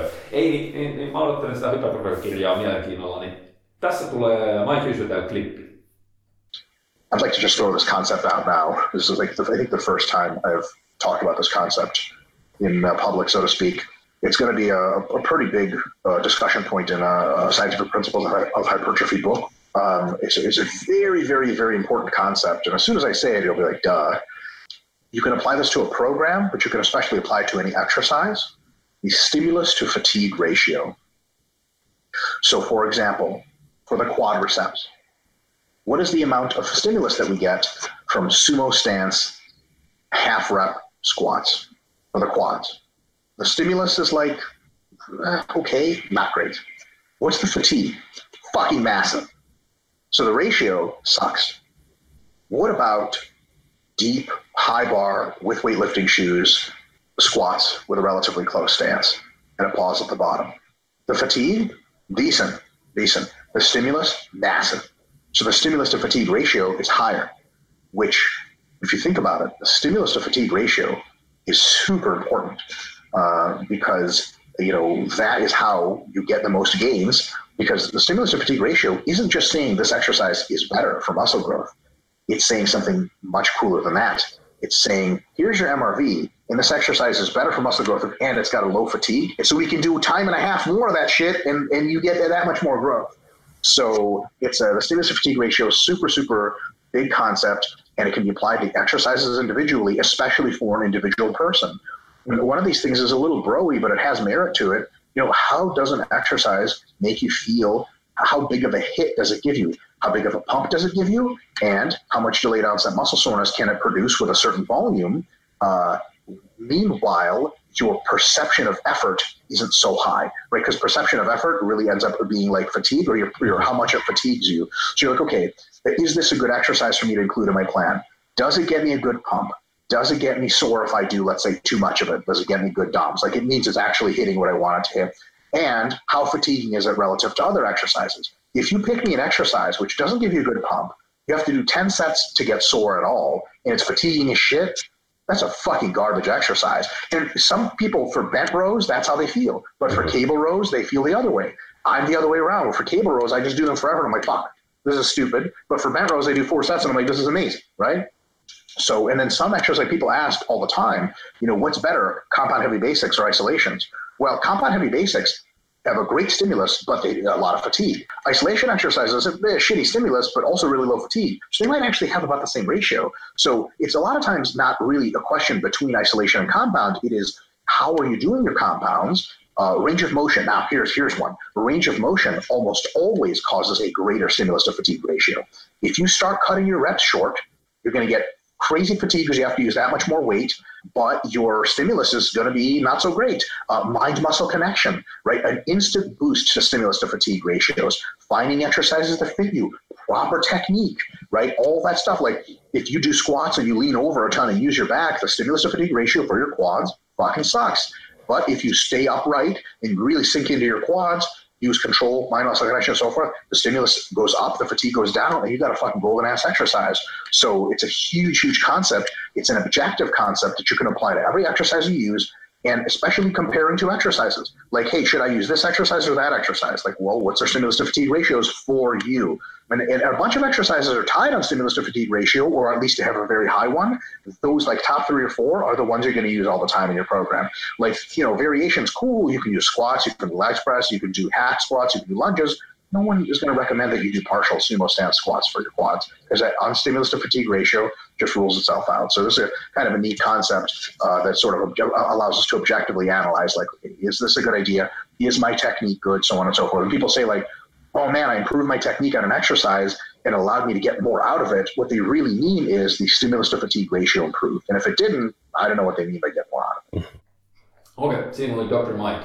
Ja nyt kun se on äh, sitä kautta avattu toi stimulus to fatigue ratio, niin mun mielestä tämä on hauska lähteä avaamaan ihan omalta kohdalta, koska kyllähän tätä on varmasti porarit ja lihapäät ympäri maailmaa joko alitajuisesti tai puolitietoisestikin toteuttanut, noudattanut jo Ja sit on myös- vuosikymmeniä. Ja sitten on myös paljon niitä, jotka on tehnyt kardinaalivirheitä ja Mm. kärsinyt niiden seurauksesta. Joo. Sitten mi- mitkä niin kuin nyt tässä hyvin, hyvin ehkä aukeaa sitten, että miksi tiettyjä asioita ei kannata toteuttaa tietyllä tavalla. Joo, eli toi koko, miten, miten tämä muuten suomeksi, niin kuin, että jos sulla on stimulus to fatigue ratio, niin mä ymmärrän sen Joo. englanniksi täysin, Joo. mutta se on niin kuin, sitä ei voi ehkä yksittäisillä sanoilla suomentaa suoraan, koska Se se, on parempi sti- selittää vaan. niin, eli kun kaikella mitä sä teet salilla, se ei ole pelkästään liikkeet, Ei. vaan se on myös liikkeiden suoritustapa, se on liikelaajuudet, se on ohjelman, jopa kaikki suhteelliset intensiteetit ja Että se tällaiset. tavallaan kaikki nuo eri komponentit, niin niillä on tietty suhde, paljonko sä saat niistä irti semmoisia elementtejä, jotka, jotka ikään kuin stimuloi sun lihaskasvua. Mm. Ja sitten niillä on se toinen elementti, että paljonko ne antaa Kuormittaa. sulle sellaista kuormitusta, mistä sun pitää palautua, että se lihaskasvu toteutus. Joo, helvetin Näiden hyvin, joo, asioiden suhde. joo, helvetin hyvin summattu. Eli, se, eli siellä on se, kaikki mitä sä teet salilla, niin aiheuttaa sekä kasvuärsykettä sille lihakselle, Että kuormittaa että kuormittaa kokonaisuudessaan kehon palautumisresursseja, jotka on rajalliset. Eli se kuormitushan voi, senhän voi jakaa vielä sitten hermostolliseen ja Joo. tukikudoksiin, koska itse lihaskudoksen kuormittuminen, sehän ei melkein koskaan ole se rajoittava tekijä siinä palautumisessa. No ei juurikaan joo. Et- Et, ne on näitä pikku repeämiä Niin, joo, joo, joo. Ja toki jos, jos tehdään pelkkiä pakotettuja negatiivisia, niin se muscle damage voi olla sitä luokkaa, että ne inflammaatiot pysyy Joo, koko ajan koholla, jolloin, mutta ei kukaan tee sellaista. Ei, ei. Et kun tehdään tiedätkö, normaaleja dynaamisia sarjoja, missä Joo. nostetaan itse painoja, lasketaan itse painoja. Eli, se voi, eli just tämä, mitä äsken käytiin, tai no, miten me se tuossa avattiin, se on aika hyvä tapa todennäköisesti. Eli se, kun me tehdään jotain asiaa salilla, ää, Niin se saa, halutaan saada sillä aikaan semmoinen efekti, että se kasvattaisi meidän lihasta, antaa sitä elementtejä, missä lihas kasvaa, ja mahdollisimman vähän kuitenkin samaan aikaan kuormittaa sitä palautumisjärjestelmää. jep. Silloin me ollaan niin kuin oikeassa suunnassa. Joo, ja joo. jos tämä kääntää toisinpäin, niin sit asioita kannattaa ehkä te- alkaa tekemään eri. Ja kun kaikki asiat, mitä sä teet salilla, ei todellakaan aiheuta samassa suhteessa kasvuärsykettä ja samassa suhteessa sitä palautumisresurssien kuormittamista. Kaikki, kaikki, kaikki tavallaan kuormittaa, kaikki stimuloi, mutta just niin kuin sä sanoit, niin täysin eri suhteessa. Jep. Ja nyt voidaan ottaa ihan esimerkkejä näitä, että Israelihan kävi tuossa sellaisen etureisille hyvän esimerkin, että se, mikä se oli, niin kuin vajaa sumokyykky Mm. taan, vapaalla tangolla niin etureisille. Niin se on sellainen liike, että jos teet vajaata sumokyykkyä, niin saat mekaanisesti siinä niin helvetin vahvassa asennossa, että sä joudut pistää sinne niskaan ihan helvetillisen kuorman kiloja, jolloin se, siitä tulee se axialiloading, eli Joo. se, se, se, on sun selkärangan päällä. Joo. Ja selkärangan päältä kulkevat kuormat niin kuin systeemisesti kuormittaa sitä keskushermostoa enemmän kuin joo. Ja nyt voisi nopeasti ehkä, mä joku miettiä, että kuka tekee vajota sumokyykkyä etureisille, niin hyvä esimerkki tapauksesta on semmoinen, joka ei käytännössä pysty mekaanisesti tekemään muuta kuin sumokyykkyä. Eli sulla on Mm. lyhyt selkä, pitkät reidet, niin, niin, Niin, tota, totta, noin, totta. niin se on ainoa tapa kyykätä. On Mm. silloin se, että se kyykkää jyrkkää lonkkakulmaa, polvikulma ei ole niin hirveän jyrkkä. Ja jos siinä vaiheessa vielä syyllistyt siihen perisyntiin, niin teet puolikyykkyä. Joo, joo, sulle optimi, optimitekniikalla, Mm. mikä liittyy sun, sun tavallaan Välityksiin. välityksiin. Joo. Niin tämmöinen kaveri helposti saattaa eksyä tekemään Joo. sumokyykkyä puolittain etureisiin. Joo, eli se etureisi ei siitä mitään hirveän ihmeellistä Niin. rasitusta saa, mutta sun kroppa on ihan fucking tohjona hermostollisesti ja alaselkä paskana. Ja tuolla se, se, siis se joudut palautumaan siitä varmaan viikon siitä, kun sä teet muutaman kovan sarjan tollasta, mutta sun etureidet on vähän sellainen, no vittu, milloin treenataan uudestaan. Ja taas sitten Israel otti sen, äh, mikä se oli, äh, high bar painonnostokengillä Niin, tehty joo. kyykky paussilla pohjassa. Joo. Siinä on etureisille todella, todella täysliikerata. Se on mekaanisesti paljon polvidominantimpi asento, jos sä pystyt sen tekemään. pystyy tekemään, niin, niin. jos sä pystyt tekemään. Ja sitten se paussi pohjassa vielä tekee siitä samasta painosta paljon raskaamman sille lihakselle, koska se joutuu, sä et tiedätkö, mitään venytyslyhennemisrefleksejä pysty käyttämään siellä. Joo. Eli sulla on selkärangan päällä siinä jälkimmäisessä kyykkyvaihtoehdossa paljon, paljon, paljon pienempi kuorma, mutta se etureisi huutaa siellä hoosiannalla aivan eri tavalla, jolloin se stimulus to fatigue ratio kääntyy todella hyväksi. Joo. Toki sitten nämäkin menee yksilöllisesti, eli mun välityksillä, mikä on aivan sysipaskat kyykkäämiseen. Mä oon näistä aika monta kertaa sanonut, mutta Joo. otetaan esimerkkinä. Eli se tarkoittaa sitä, että jos mä yritän vapaalla tangolla kyykätä, niin se on aina hyvää huomenta liike. Joo. Niin mulle edes se vapaa, vaikka minkälaiset korotukset kantapään alle, se auttaa vähän sitä dorsiflexiota, niin sekään ei olisi mulla välttämättä ihan niin hyvä Joo. etureisiliike, mutta pistäpä mut smittiin, missä mä voin laittaa jalat vähän eteen, tai vaikka häkkiin. Niin se on taas mulle sellainen, että siellä se alkaa kääntyä, varsinkin kun häkki on hyvä, koska se tukee sitä selkää. Eli tästä tullaan siihen kysymykseen, kun aina sanotaan, että kyykky on kuningasliike. ja On paljon niitä harjoittelijoita, jotka on silleen, että ilman, että se on niin kuin vähän annettuna tekijälle jalkareeneissä, että pakko kyykätä. Mm. Ei ole pakko ja välillä saattaa olla jopa haitallista kyykätä, koska jos saatat tämmöisessä, että jos sä pitäisit kyykkyä, takakyykkyä, Mm. sulle niin kun se sun bread and butter sun etureisen reeneissä, Niin. silloin sä ajatusit just siihen, että se tavallaan stimulus fatigue ratio on sulle tosi epäedullinen joka etureisen reenissä. Joo, ja- teet. Ehkä nyt tässä kohtaa voitaisiin ihan nopeasti vaan palata siihen, että minkä takia tällä stimulus fatigue ratiolla on mitään niin kuin Merkitystä. käytännön merkitystä, on just tämä MEV ja MRV-suhde. Eli vajaa summakyykky versus vaikka, otetaan vielä pidemmälle, otetaan äh, smittikyykky painonnostokengillä paussilla pohjassa, ja mä, mä lisään siihen vielä jatkuvalla liikkeellä. Joo. Eli se, että sä et ylhäällä käy nivelkannatuksessa, vaan se se on sellaista hissimäistä liikettä äh, ylhäältä alas ja alhaalla stoppi. Yes.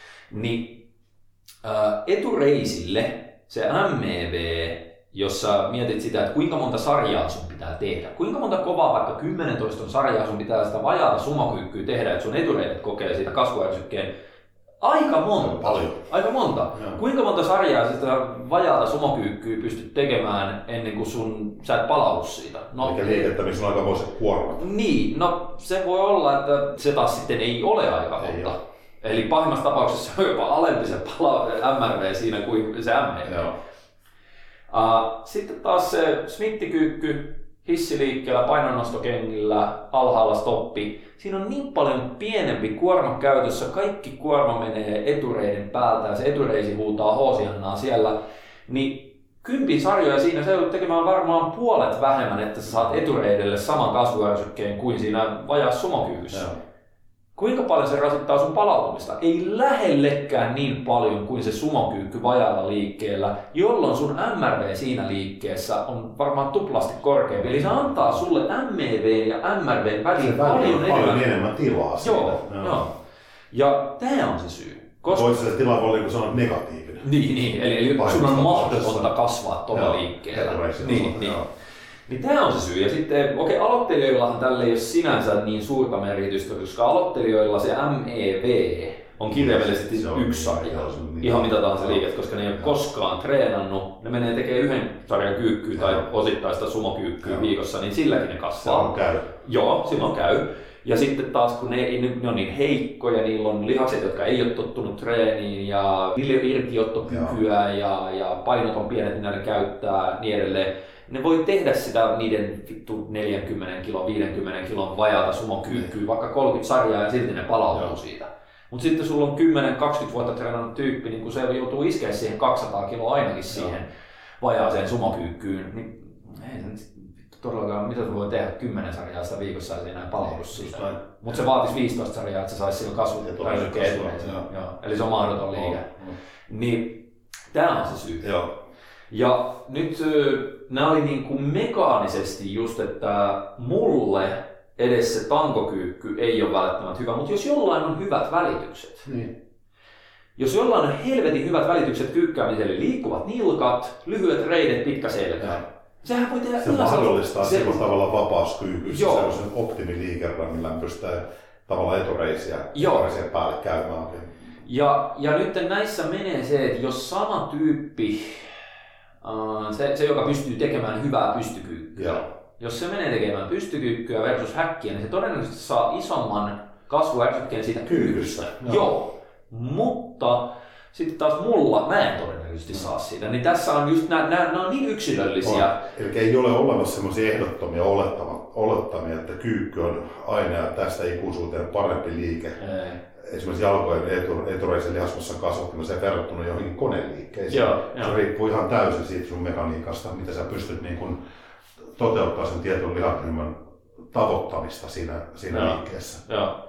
Ja se on jännä, että Israeli mainitsi tuossa sen, että se hyvän stimulus to fatigue ratio on tällainen suoritustapa olisi kyykyssä stopilla pohjassa. Mutta samainen herrasmies, jos siltä on kysytty aiemmin, Niin, Joo, joo. Niin se on ollut jatkuvan jännityksen ja jatkuvan liikkeen käyttöä vastaan. Joo. Ja mun mielestä se on epäloogista. Se on tosi epäloogista, mutta siihen on varmaan hänellä jotkut No joo, ideologiset syynsä sitten, Niin. että kun Eli, eli taas sitten, jos mietitään vaikka Scott Stevensonin. Fortitude Trainingia, mikä jo siinä oli ihan samoja elementtejä käytössä, vaikka sillä ei tietenkään tätä terminologiaa Joo. ollut, niin Scott Stevensonin Fortitude Trainingissa jo suositellaan, että kaikki liikkeet, mitä sä teet mukaan lukien muscle roundin, eli se on 6 kertaa 40 sekunnin palautuksella klusteri hommaa, niin ne neljän toiston klusterit itsessänsä joo, tehdään jatkuvalla ei-lukituksia sisältävällä, eli ei nivelkannuksia sisältävällä jatkuvan jännityksen liikkeellä, koska jos sä mietit, mitä tapahtuu esimerkiksi kyykyssä, kun jengi tekee ykkösiä, joo, niin joo, siellä pohjassa on hemmetinmoinen rasitus. Se on oikeastaan raskaimmillaan se liike siellä pohjassa. Sen takia Israeli suositteli tässä, että joo, pistetään se lihasultaan en- entistä enemmän hosiannaa pysähtymällä aina sinne liikkeen raskaimpaan osuuteen. Mutta sitten kun sä lähdet ojentaa sieltä itseäsi suoraksi kohti niin kuin sitä yläasennon, käytännössä että polvet on suorana, selkä on suorana, sulla ei ole minkään asteista lihaksistollista, ainakaan etureisillä tai tolle, eihän ne joudu tekemään mitään työtä siinä, sä vaan seisot sun luurangon niin kuin, Joo. tukemana. Kyllä. Jotain staattista jännitystä Joo. siellä on varmasti latseissa, keskivartalossa ja ehkä pakaroissa tolleen, mutta sen etureiden päällä ei ole siinä yläasennossa oikeastaan minkään asteista tensiota. Mutta minkä päällä on, niin polviin kohdistuu kompressiota, selkärankaan kohdistuu kompressiota, kaikki. Niin kuin, joo. Joo. Niin äh, Stevensoni käyttää tästä sellaista, että jos sä vältät sen nivelkannatukseen menemisen ja teet vaan ehkä niin kuin sieltä päädystä muutaman sentin vajaata jatkuvaa liikettä, Joo. niin sä siirrät sen pois äh, nivel, niin kuin articular stress, Joo. eli, eli tota, nivelrasituksesta to muscular stress. Joo. Eli sä vaihdat sen, että sä joudut käyttämään vähemmän painoa, koska lihas ei pääse lepäämään, mutta se lihas, siellä kertyy enemmän metaboliitteja ja se on jatkuvan jännityksen alla siellä, niin se suhde taas muuttuu. Sehän puhuu käytännössä ihan samasta asiasta. Samasta, joo. Joo. Ja mun mielestä, mähän on tehnyt sitä itse, mä jouduin tekemään. En mä sitä niin kuin alun perin halunnut Joo. tehdä, mutta kun ei enää esimerkiksi polvet kestä Joo. muuta, niin mä jouduin siirtymään siihen jo vajaa kymmenen vuotta sitten, että tekee vaan etureisiliikkeet jatkuvalla jännityksellä, jatkuvalla liikkeellä, kun ei enää kestänyt tehdä sitä, että kävisi tekemässä niitä. Vedetään 11 kyykky ylhäällä, seistään jalat suorana viisi sekkaa, hengitellään ja sitten tehdään toinen ykkönen. Ja tehdään kymmenen ykköstä putkia ja sanotaan, että se on kymmenen toiston sarja. Niin se ei se, se vaan ei enää onnistunut multa, mutta sitten myöhemmin kun huomasi sen, että, että kun tekee jatkuvalla liikkeellä, joo se joudut käyttää pienempiä painoja, mutta se lihas, se stimulus nousee Mm. ja fatigue laskee. Ja se on bodauksessa. Onhan se egolle paha hitti. No totta kai se joutuu käyttämään vähän vähemmän painoja, mutta se on, niin kuin, se on sen lihastonuksen kannalta, että se on siellä, lä, niin kuin, se lihastonus ikään kuin kumuloituu jopa sen sarjan aikana, Joo. niin on helvetin tärkeää, että, että tuo jatkuva jännitys olisi läsnä siellä, koska se on se sekunnin murto-osa kun yläasennossa ja kyykky on ehkä pahin mahdollinen liike tuossa. Jos miettii penkkipunnerustakin, sanotaan, jos sä, jos sä kyykkää 10-12 sarjan, semmoisella no 10-12 maksimipainolla, niin sähän voit se paino niskassa seistä sinne ylihuomiseen. Joo, ja Se sama ihan penkkipunneruksessa toteutu sinä, sä, et- sä et pysty siinä nivelkannatuksessa kuitenkaan määräisen kauempaa pitää sitä siinä. Toi on muuten jännä. Penkkipunneruksessa johtuu siitä, että sulla on Se yleensä se leveä ote. että se on, mut Jos sulla olisi kapea penkki, mikä on hartioiden levyinen ote, niin siinä sä pystyisit pitämään nivelkannatuksessa pidempään kuin normipenkki. Joo, kyllä siinä hetken aikaa, mutta ei se Joo. silti sama asia kuin seistä se tankon niskassa, kun siinä niinku, No ei, ei, se, on, se on ehkä helpoin tapa olla nivelkannatuksessa. Tämä on ihan hauska, että paljonkohan oli esimerkiksi tällä tekijällä merkitystä siinä, kun äh, Schoenfeld ja joku aikaisesti julkaisi sen tutkimuksen, missä oli verrattu etureisien kasvua siitä, että tavallaan onko kyykky sellainen kuningasliike, että siinä oli treenattuja ja treenautettuja ihmisiä, ja sitten oli kaksi ryhmää tietenkin ja laitettu silleen, että toinen ry- ryhmä suoritti X määrän, X-pitoisen jakson jalkakyykkyä, sillä se treeni aina sisälsi yhdeksän sarjaa Mm, mm, takakyykkyä ja toinen sisälsi takakyykyn kolme sarjaa, pressin kolme sarjaa ja reisioinnuksen kolme sarjaa, niin se oli merkittävä etu ollut siinä Jasmassan kasvussa siinä jälkimmäisellä ryhmällä. Tietenkin sitä perustellaan hyvin, hyvin vahvasti, että kai se on se treeni monipuolisempaa, että sehän rasittuu suurempi määrä lihassäikeitä. Joo, mekaanisesti. Niin, ne, työskentelee eri kulmissa ja tulee se position Mutta varmasti osa merkitystä on myös tuolla, että se mahdollistaa isomman palautumisen. Siis Kun se, nimenomaan, se, jos se mietit, pelkästään takakyykkyä. Ka- kato, kun miet- kuningas ei ole kuningas. Niin, ja mietipä nyt tässä sitä, että vaikka yhdessä sarja, jos sä tekisit vain yhden liikkeen, vaikka yhden sarjan sitä, Joo. tällainen heavy duty, Joo. niin totta kai, jotta sä saisit siitä mahdollisimman suuren kasvuärsykkeen, niin sen Niin, pitäisi ei olla se se- ojennus se liike. ei se ole silloin se reisiojennus, Joo. eli, eli kyykky lähtökohtaisesti, Mm. jos sä pystyt tekemään se edes sinne päin pystykyykkyä ja tolleen noin, niin kyllä sä saat X määrästä sarjoja kyykkyjä ja sun pitäisi saada isompi kokonaiskasvuärsyke kuin siitä, että sä teet kolme sarjaa tai niinku Mm. osa niistä sarjoista sä vaihdat ns. pienempiin Joo. liikkeisiin, eli jalkaprassiin ja Joo. vieläpä reisiojennukseen.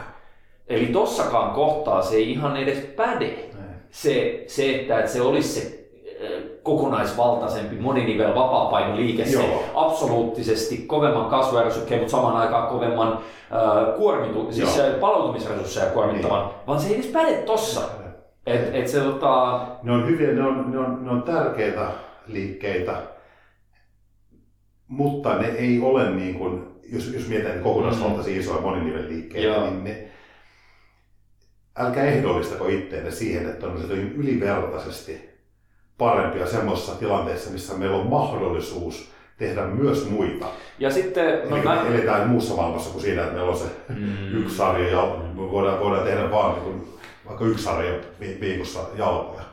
Mä en nyt ihan tähän hätään muista, että miten se meni siinä tutkimuksessa. Nehän varmasti, jos ne teki tietyllä RIR-luvulla tai tolleen, vai vetikö ne failureen ne kaikki sarjat vai tälleen näin, mutta joka tapauksessa, jos ne teki näin, Joo. niin eihän ne nyt voinut niitä yhdeksää kyykkysarjaa kaikki tehdä samalla painolla samoja toistoja, vaan siinähän on väkisinkin Joo, jouduttu pudottaa. pudottaa painoa, Niin. joo. Ja aika iso syy siihen painojen pudottamiseen kyykyssä ei ole etureisien väsyminen, vaan alaselän väsyminen. Niin mietipä, kun sä saat siitä kyykystä kolmella sarjalla aika hyvän Mm, Vasteen. vasteen, mutta siinä kohtaa se alkaa jo muuttua näin päin, että nyt jos mä jatkaisin tämän kyykyn tekemistä, niin alaselkä Joo. rajoittaa mun tekemistä enemmän kuin nuo etureidet. Hei, vaihdetaan prässiin. Alaselkä ei enää paljon rajoita tolleen. Ja sitten sama homma, että mennään prässissä siinä kohtaa, kun siitä ollaan saatu hyvä vaste, mutta se on edelleen jalkapunnerusliike. Just. Ja tässä tullaan siihen positions of flexion hommaan, eli sekä jalkapressi että kyykky on sellaisia, että niissä se suurin etureiteen kohdistuva kuormitus on siellä pohjassa.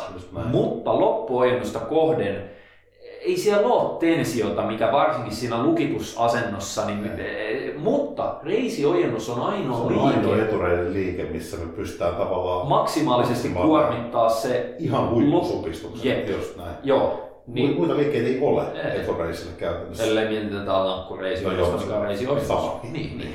Se on variaatio siitä. Mutta ne on kyllä mielenkiintoisia ja Ja ne on ehkä semmoisia, mitä kannattaisi alkaa sit sillä edistyneemmällä tasolla, kun ollaan, niin aika paljon miettiä sitä, että miten niitä, kun niistä sitä omaa treeniohjelmaa koostaa ja sitten mennään niin kuin tavallaan liiketasolle. mm, Että, että minkälaisia liikevalintoja sä teet millekin lihasryhmille. Niin, Ja kun sitten se on sitä kaupankäyntiä alkaa olla, että minkälainen kasvuärsyke mä saan tästä kuinka paljon mä kuormitan sitä kokonaispalautumiskapasiteettia. ja silloin sun pitää tehdä niin oikeita valintoja. sitä. Joo, ja tässä palataan ehkä siihen vielä, mitä Israelkin sanoi siinä podcastissa, että reisiojennus. Mm. Okei, se on pieni liike. Ei varmasti yksi sarja reisiojennusta sellaisenaan tässä mukamuka maailmassa Joo. anna yhtä suurta kasvuarvoisettä kuin yhtä tiukka sarja kyykkyä. Joo. Mutta varsinkin jos sulla ei ole hyvät välitykset kyykkyyn, niin se kyykyn se kuormitus, se palautumisresurssien kuormitus, niin se voi olla ihan helvetin kova. Se voi olla jopa suurempi suhteessa kuin se etureisien kuormitus, kun taas etureisien ärsyke reisillä, niin se, joo, se voi olla pienempi, mutta siinä on myös ihan saatanan pieni se kuormitus Joo. palautumisresursseille. Eli se suhde, stimulus to fatigue ratio reisiojennuksessa voi olla parempi Se on kuin... hyvin edullinen tämmöisessä niin, tapauksessa. tai vähintään sama Niin. kuin jossain vaikka jalkaprassissa tai tollaisessa. Niin. Se ihan riippuu yksilöstä. Et sitäkään ei voida suoraan dumata silleen pikkuliike, et ei siitä tule kuin pikkasen. Mutta kun sä voit pikkuliikettä tehdä määrällisesti paljon enemmän ennen kuin se kuormittaa sun palautumisresursseja yhtä paljon kuin joku isompi liike, niin, niin mun mielestä jopa loppujen lopuksi on oleellisempi asia niitä liikkeitä valitessa on se stimulus to fatigue ratio kuin se vaikka, että kuinka paljon tällä saadaan kasvuarvoisuutta. On totta just, koska Se stimulus to fatigue ratio määrittää samaan aikaan sen, että kuinka paljon sulla sä pystyt tekemään sitä volyymia. Ja siis, jos toi suhde on persillään, niin siinä käy just niin, että et, et, et ylitetään tavallaan se palautumiskapasiteetin rajat, niin sitten siellä ei tapahdu mitään. Niin ennen kuin ollaan ylitetty MVV. MVV, niin Joo. siellä ei tapahdu mitään. Joo, joo. Uh, ja nythän me ollaan puhuttu suoritustavasta ja tällaisesta. Muun muassa, jos sulla on helvetin hyvä, nyt mennään vähän tällaiseen bro science tasolle, mutta me ollaan analyyttinen bro science podcasti. Niin on. Niin. Uh, mind muscle connection ehdottomasti parantaa stimulus to fatigue ratio. Joo. Eli jos sä pystyt vaan keskittymään ja tavallaan kohdentamaan sitä samaa liikettä vieläkin voimakkaammin sille kohdelihakselle. Ja alussahan se ei tarvitse olla mitään muuta kuin sen kohdelihaksen miettimistä, kun sitä Mm, lähdetään niin kuin parantamaan ihan ensimmäisiä kertoja. Joo. Et sen ei tarvitse siinä vaiheessa olla edes semmoista tietoista kohdelihaksen niin kuin ajatustasolla jyssäämistä, Niin, niin, niin. vaan riittää se, että sä pelkästään mietit sitä vitun takareita, ajattelet sitä samalla kun sä teet sitä. Joo, joo, joo. Se on niinkin yksinkertainen tavallaan se polun alku. Joo, ja se taas sillä tullaan siihen samaan, että jos sä enemmän keskityt ja sulla on parempi mind muscle connection sen lihaksen kanssa, mitä sä sillä kyseisellä liikkeellä yrität treenata, niin sivullisia uhreja syntyy vähemmän. Vähemmän. Kokonaiskuorma, mitä sä joudut käyttämään, on todennäköisesti Pienempi. pienempi, jolloin kokonaispalautumisvaatimus, se, mitä se, siis se, se syö sun MRVtä vähemmän. Se, se sama liike paremmalla maailmansopimuksella, mutta se antaa suhteessa paremman niin Joo. siihen MRV. Ne on vähän eri niin kuin levelit, millä että se, se on nimenomaan se stimulus on se, jolla täytetään, yritetään ylittää MRVtä. Niin. Me Taas fatigue on se, jolla ei voida ylittää MRVtä. Eli tuommoisessa tapauksessa niin käyttämästä mind muscle connection niin me saavutetaan se stimulus ja kuormitaan mahdollisimman vähän. Joo, joo. Sitten sitä tavallaan hakataan sitä palautumiskapasiteetin yläraja mahdollisimman vähän. Uh, sitten mulla on täällä tällainen kuin rommi. Eli Kyllä. vaalea? mennään viinajuttuihin nyt tässä ottaa luontevasti. Eli range of motion, liikeradan laajuus. Joo. Uh, musta tuntuu, että se syy, minkä takia Israeli ei, ainakaan silloin kun siltä kysyttiin, niin tykännyt siitä vähän vajaa tiedätkö, niin kuin loppulukitusten välttämisestä, on se, että, että kun tutkimustietoa jonkin verran dataa löytyy siitä, Joo, se- täyden liikeradan käyttö on tuloksekkaampaa kuin vajaa liikeradan käyttö. Mutta mun mielestä, jos sitä tutkittaisiin vähän fiksummin vielä, niin havaittaisiin, että nimenomaan liikeradan hankalampien pisteiden painottaminen versus helpompien pisteiden ihan niin kuin minimaalinen välttäminen, niin se voisi olla vieläkin voi olla tuloksekkaampaa. käytännön tasolla tosi vaikea tutkia, koska Mm. silloin kun me tutkitaan niin sen liikenteen, se uusi tutkimus, mikä tuossa tuli, se on vissiin pari kuukautta varmaan. Joo. Vuosi kokonaisuudessaan, niin niissä on aina sama ongelma, koska niitä käytännössä tota voidaan niin kuin luotettavasti tutkia vaan niin kuin yhden nivelen Niin, totta, Kohdalla. totta. Niin kuin sä et pysty et Sä et määrittämään. pysty, te, eli ne tehdään aina niin kuin, ne tehdään käytännössä joko hauslihaksella tai reiden, ojentajilla. Mm. Koska se ei ole muuta luottavaa tapaa, että silloin sen aletaan ottaa moninivelliikkeitä on tutkimuksen mukaan, niin se menee ihan plörineksi. Ja reiden ojennuksessahan se on niin päin, että se kaikkein haastavin osuus on nimenomaan se lukitus. Joo, mutta siinä on ihan selkeä tulos, kun se, nyt Joo. se viimeis oli reiden ojennuksessa, että oli huomattava ero siinä, että tehdäänkö se vailla liikellä vai liikellä, mikä käyttää myös täydessä venytyksessä. Mm, niin joo. Niin siinä oli ihan, ihan tolkuton ero ollut siitä tehokkuudessa. Siis venytys- sen- venytys sen puolesta, että venytyksen täyteen supistukseen. Joo, joo. Mutta kun se voidaan, tuota asiaa voidaan tutkia vaan niin käytännössä yhden nivelen ylimenevissä liikkeessä. Ja Ja nimenomaan semmoinen nivel, että sillä on vaan kaksi liikesuuntaa. Mutta jos mä nyt sanoisin, en millään muulla kuin ihan omalla kokemuksella, omilla havainnoilla, plus ehkä just niin kuin viittaan sitten jonkin Scott Stevensonin suosituksiin Joo. näistä, niin mun mielestä se stimulus to fatigue ratio paranee aika monissa liikkeissä, useimmissa liikkeissä sillä, että sä tunnistat sieltä sen nimenomaan sen hyödyttömimmän Haastavammat kohdat ja vähemmän haastavat niin, kohdat. sä, sä ainakin eliminoit sen hyödyttömimmän Joo. kohdan, jos se ei vaadi hirveän paljon sen liikkeen absoluuttista lyhentämistä.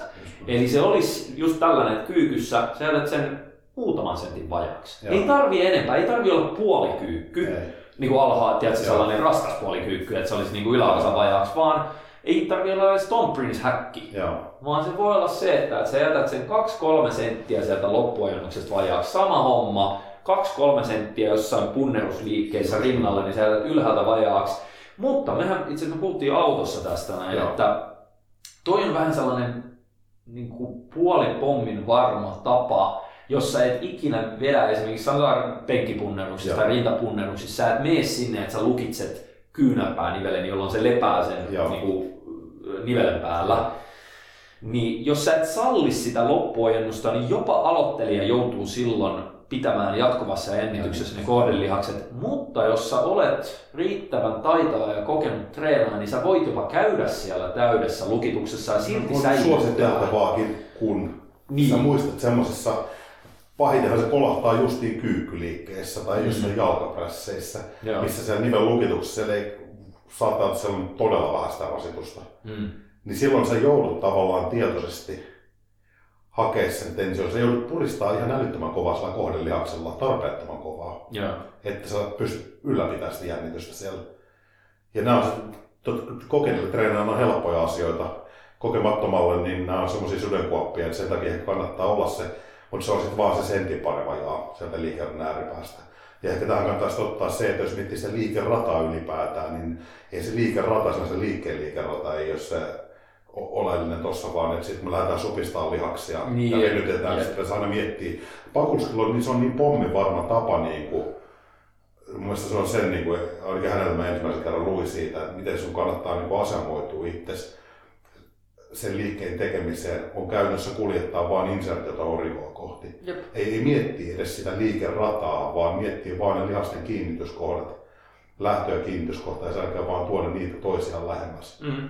Mutta se ei ole vaan niin kuin, mm, koska mä veikkaan, että Ää, suuri osa Niin, ihmisistä se, ajattelee sitä, ajattelee sitä noin. Eli tuossa me tullaan siihen, että lihaksen liikerata on aina eri asia kuin liikkeen liikerata. On, on, on. Ja sitten miettii vaikka jotain käsipainon punnerus on hyvä esimerkki siitä, penkkipunnerus käsipainoille. Mm. Että se, se liikerata on toinen ihminen, jolla on niin kuin, pitkä kyynärvarsi mm. ja lyhyt olkavarsi. Ja toisella on pitkä olkavarsi ja lyhyt kyynärvarsi. Niin toisella se tilanne, että, että jos molemmat käyttää sen alasnossa rinnassa. rinnassa, niin toiselle se on absoluuttisen väärä tapa, kun se aiheuttaa ihan tolkuttoman paineen ja repivän venytyksen etuolkapäähän, Joo. kun se on täysin, se on liian syvä. Jep. Se on suhteessa, vaikka se molemmilla ottaa rintaan toisella, se on huomattavasti suhteessa syvemmällä se venytys Mm, mm. silloin. Että noita kannattaa niin miettiä lähinnä sen oman rakenteen kautta sitten. Joo, joo. Että se lihaksen liikerta on aina se ratkaiseva tekijä noissa. Ja kun tuossa on vaan, kun ihmiset ei lähes koskaan ajattele sitä edes noin syvällisesti, vaan ne vaan katsoo, että no vittu, teet täysliikerata, että Joo, laske rinnassa. Ei käynyt rinnassa, ei ollut täys. Se katsoo, mitä sä näytät orangilta. Tiedätkö että tuo toinen näyttää täysin erilaiselta? Ja sellainen Vaan- ly- lyhytkätinen Joo. kaveri, hirveä tynnyri rinta. Ja, Ja orankin kun lähtee käyttämään rinnassa, niin penkipunnan se kyynärpäät on lattias. Siis on hyvä, hyvänä, päivit. hy, hyvänä esimerkkinä ystävämme Sinivalassa. No joo, joo. Siis sehän oli aivan mahtava, mahtavat niin kuin kropan välitykset penkkipunnertamiseen. Eikö se, siis todella lyhyet kädet, aika paksu se rintakehä. Joo. Eikö se ollut jopa näin, että se, kun se veti tangon rintaan, niin sen kyynärpäät osoitti vielä vähän niin kuin Joo. ylös. E- Eli käytännössä, jotta se pystyi tekemään lattiapunneruksen, mie- selitetään se näin päin, että Joo. se pystyi tekemään lattiapunneruksen silleen, että sillä olisi kyynärpäät osunut lattia, niin se olisi tarvinnut sellaisen tangon, mikä ei osu sen rintaan. Joo. Koska jos se, jos se oli suora tanko, niin sen kyynärpäät ei olisi ollut Joo, lattia. joo. Niin mietin, kun sä et ikinä edes mene siihen kuolleeseen kulmaan, vaan sä pysyt vaan sellaisessa niin loppuennus. loppujennusasennossa jatkuvasti. Mutta nämä on sellaisia asioita, mitkä pitää ottaa huomioon tavallaan, kun sitä liikeratoja valitaan siellä. Joo. Yleisenä toki sellaisena hyvin karkeana nyrkkisääntönä se voidaan sanoa, että laajempi liikerata, niin kauan kuin se pysyy sen lihaksen päällä. Parempi. Niin, eli se, sen sijaan, että sä teet puolikkaan Joo. liikkeen samalla painolla vaikka, niin että sä teetkin täyden liikkeen, Joo. mikä on puoli metriä pidempi jossain, niin kyllä se, koska se, käy, se lihas vaan työskentelee silloin venytyksestä Kyllä. supistukseen, Supistukseen. eikä vaan tietyllä nivelkulmalla. Just näin. Ja sitten kuitenkin pitää muistaa, että se venytysliikkeen toisessa ääripäässä niin vahvistaa, se stimuloi Mm. niitä samoja lihassäikeitä siellä supistusvaiheessa. Joo. Sen takia se on hemmetin tärkeää, mutta moni jä- jättää niin kun, varsinkin sen venytyskohdasta ne liikkeet, jos miettii vaikka punnerusliikkeitä, että pystytään nostaa, niin siellä vähän vajaaksi se on vahvempi, vaan törkeillä tuossa. Mm. Eli silloin kun tehdään vähän vajaalla liikerralla, niin siihen täytyy olla joku syy aina. Mutta jos se jätetään vajaaksi se liikerrata, ja mi- mistä keskustelu alkoi sitä rommista, on nimenomaan se, että jos te miettii sen kokonaisrasituksen kannalta, Mm. niin sulla on sieltä liikeradasta, sun lihaksen liikeradasta, kannattaisi valita ne osat, mitkä on kuormittaa mahdollisimman vähän sitä palautumiskapasiteettia ilman, että siitä, ja sitten tavallaan asuu mahdollisimman paljon siellä, missä se lihas joutuu työskentelemään Mm. paljon, että me saadaan se, niitä käytä poimittua Joo, joo, sieltä. joo, joo. Tässä kohtaa meillä olisi vielä vähän käsiteltävä, mutta pakko pitää diuresitauko. Mä joudun aika heikosti. Mä, Mutta mä, kyllä se tippa tulee. diureesitauko muuttui ruokatunniksi. Joo, niin muuttuu. Joo. Ja kahveita ehtoaminen kunniaksi. Niin Mä en uskaltanut enää, mutta mulla on niin rajallisempi se kahvikiintiö per päivä kuin sulla. Niin, sulla menee yöunet, jos sä juot enemmän kuin yhden kupin. Kyllä ne tuppaa menee. Mä oon niin paati. Tai se on kuppien määrästä. No on se siitäkin toki, jos nyt paljon. Mutta Ehkä se, että, että, kuinka myöhään se viimeisimmän kupin jättää, Mm. niin Mikä se kofeiini eli metylixanttinin niin kuin tota toi? kuusi tuntia. Kuusi tuntia on puolentumisaika. Aika pitkä siis. On, on.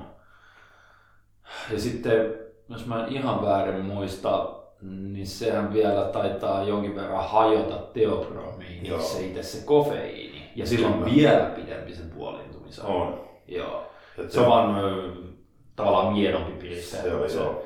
Mut, Mutta et- suht tehokas diureetti, mm, teobromiini. joo. Ja koirat ei tykkää hyvää siitä. Ei, ei kannata syöttää. Se on nimenomaan tumman suklaan se aine, se saa. Joo, koska niiltä puuttuu se ensyymi, mikä pilkkoo sitä, niin se on kuolemaksi. Mm. Toi on se syy, minkä takia koirille ei saa antaa suklaata.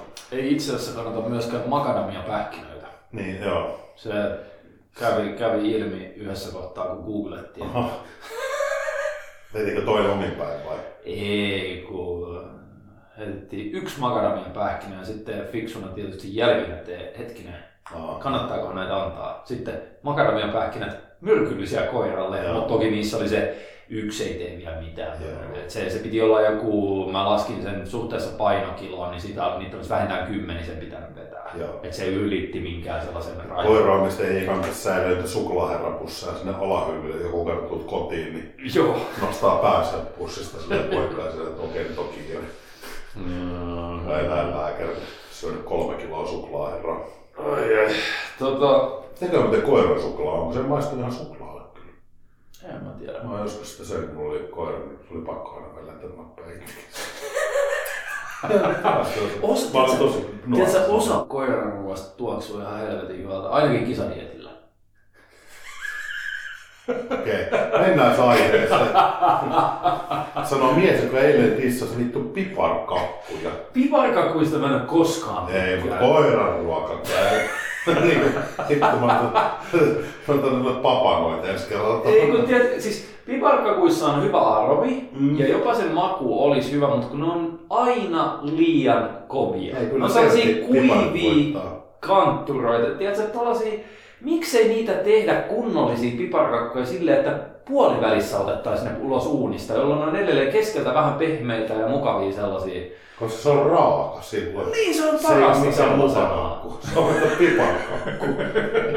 Jumalautus, että Äh, tuli paskaa varmasti tähän väliin.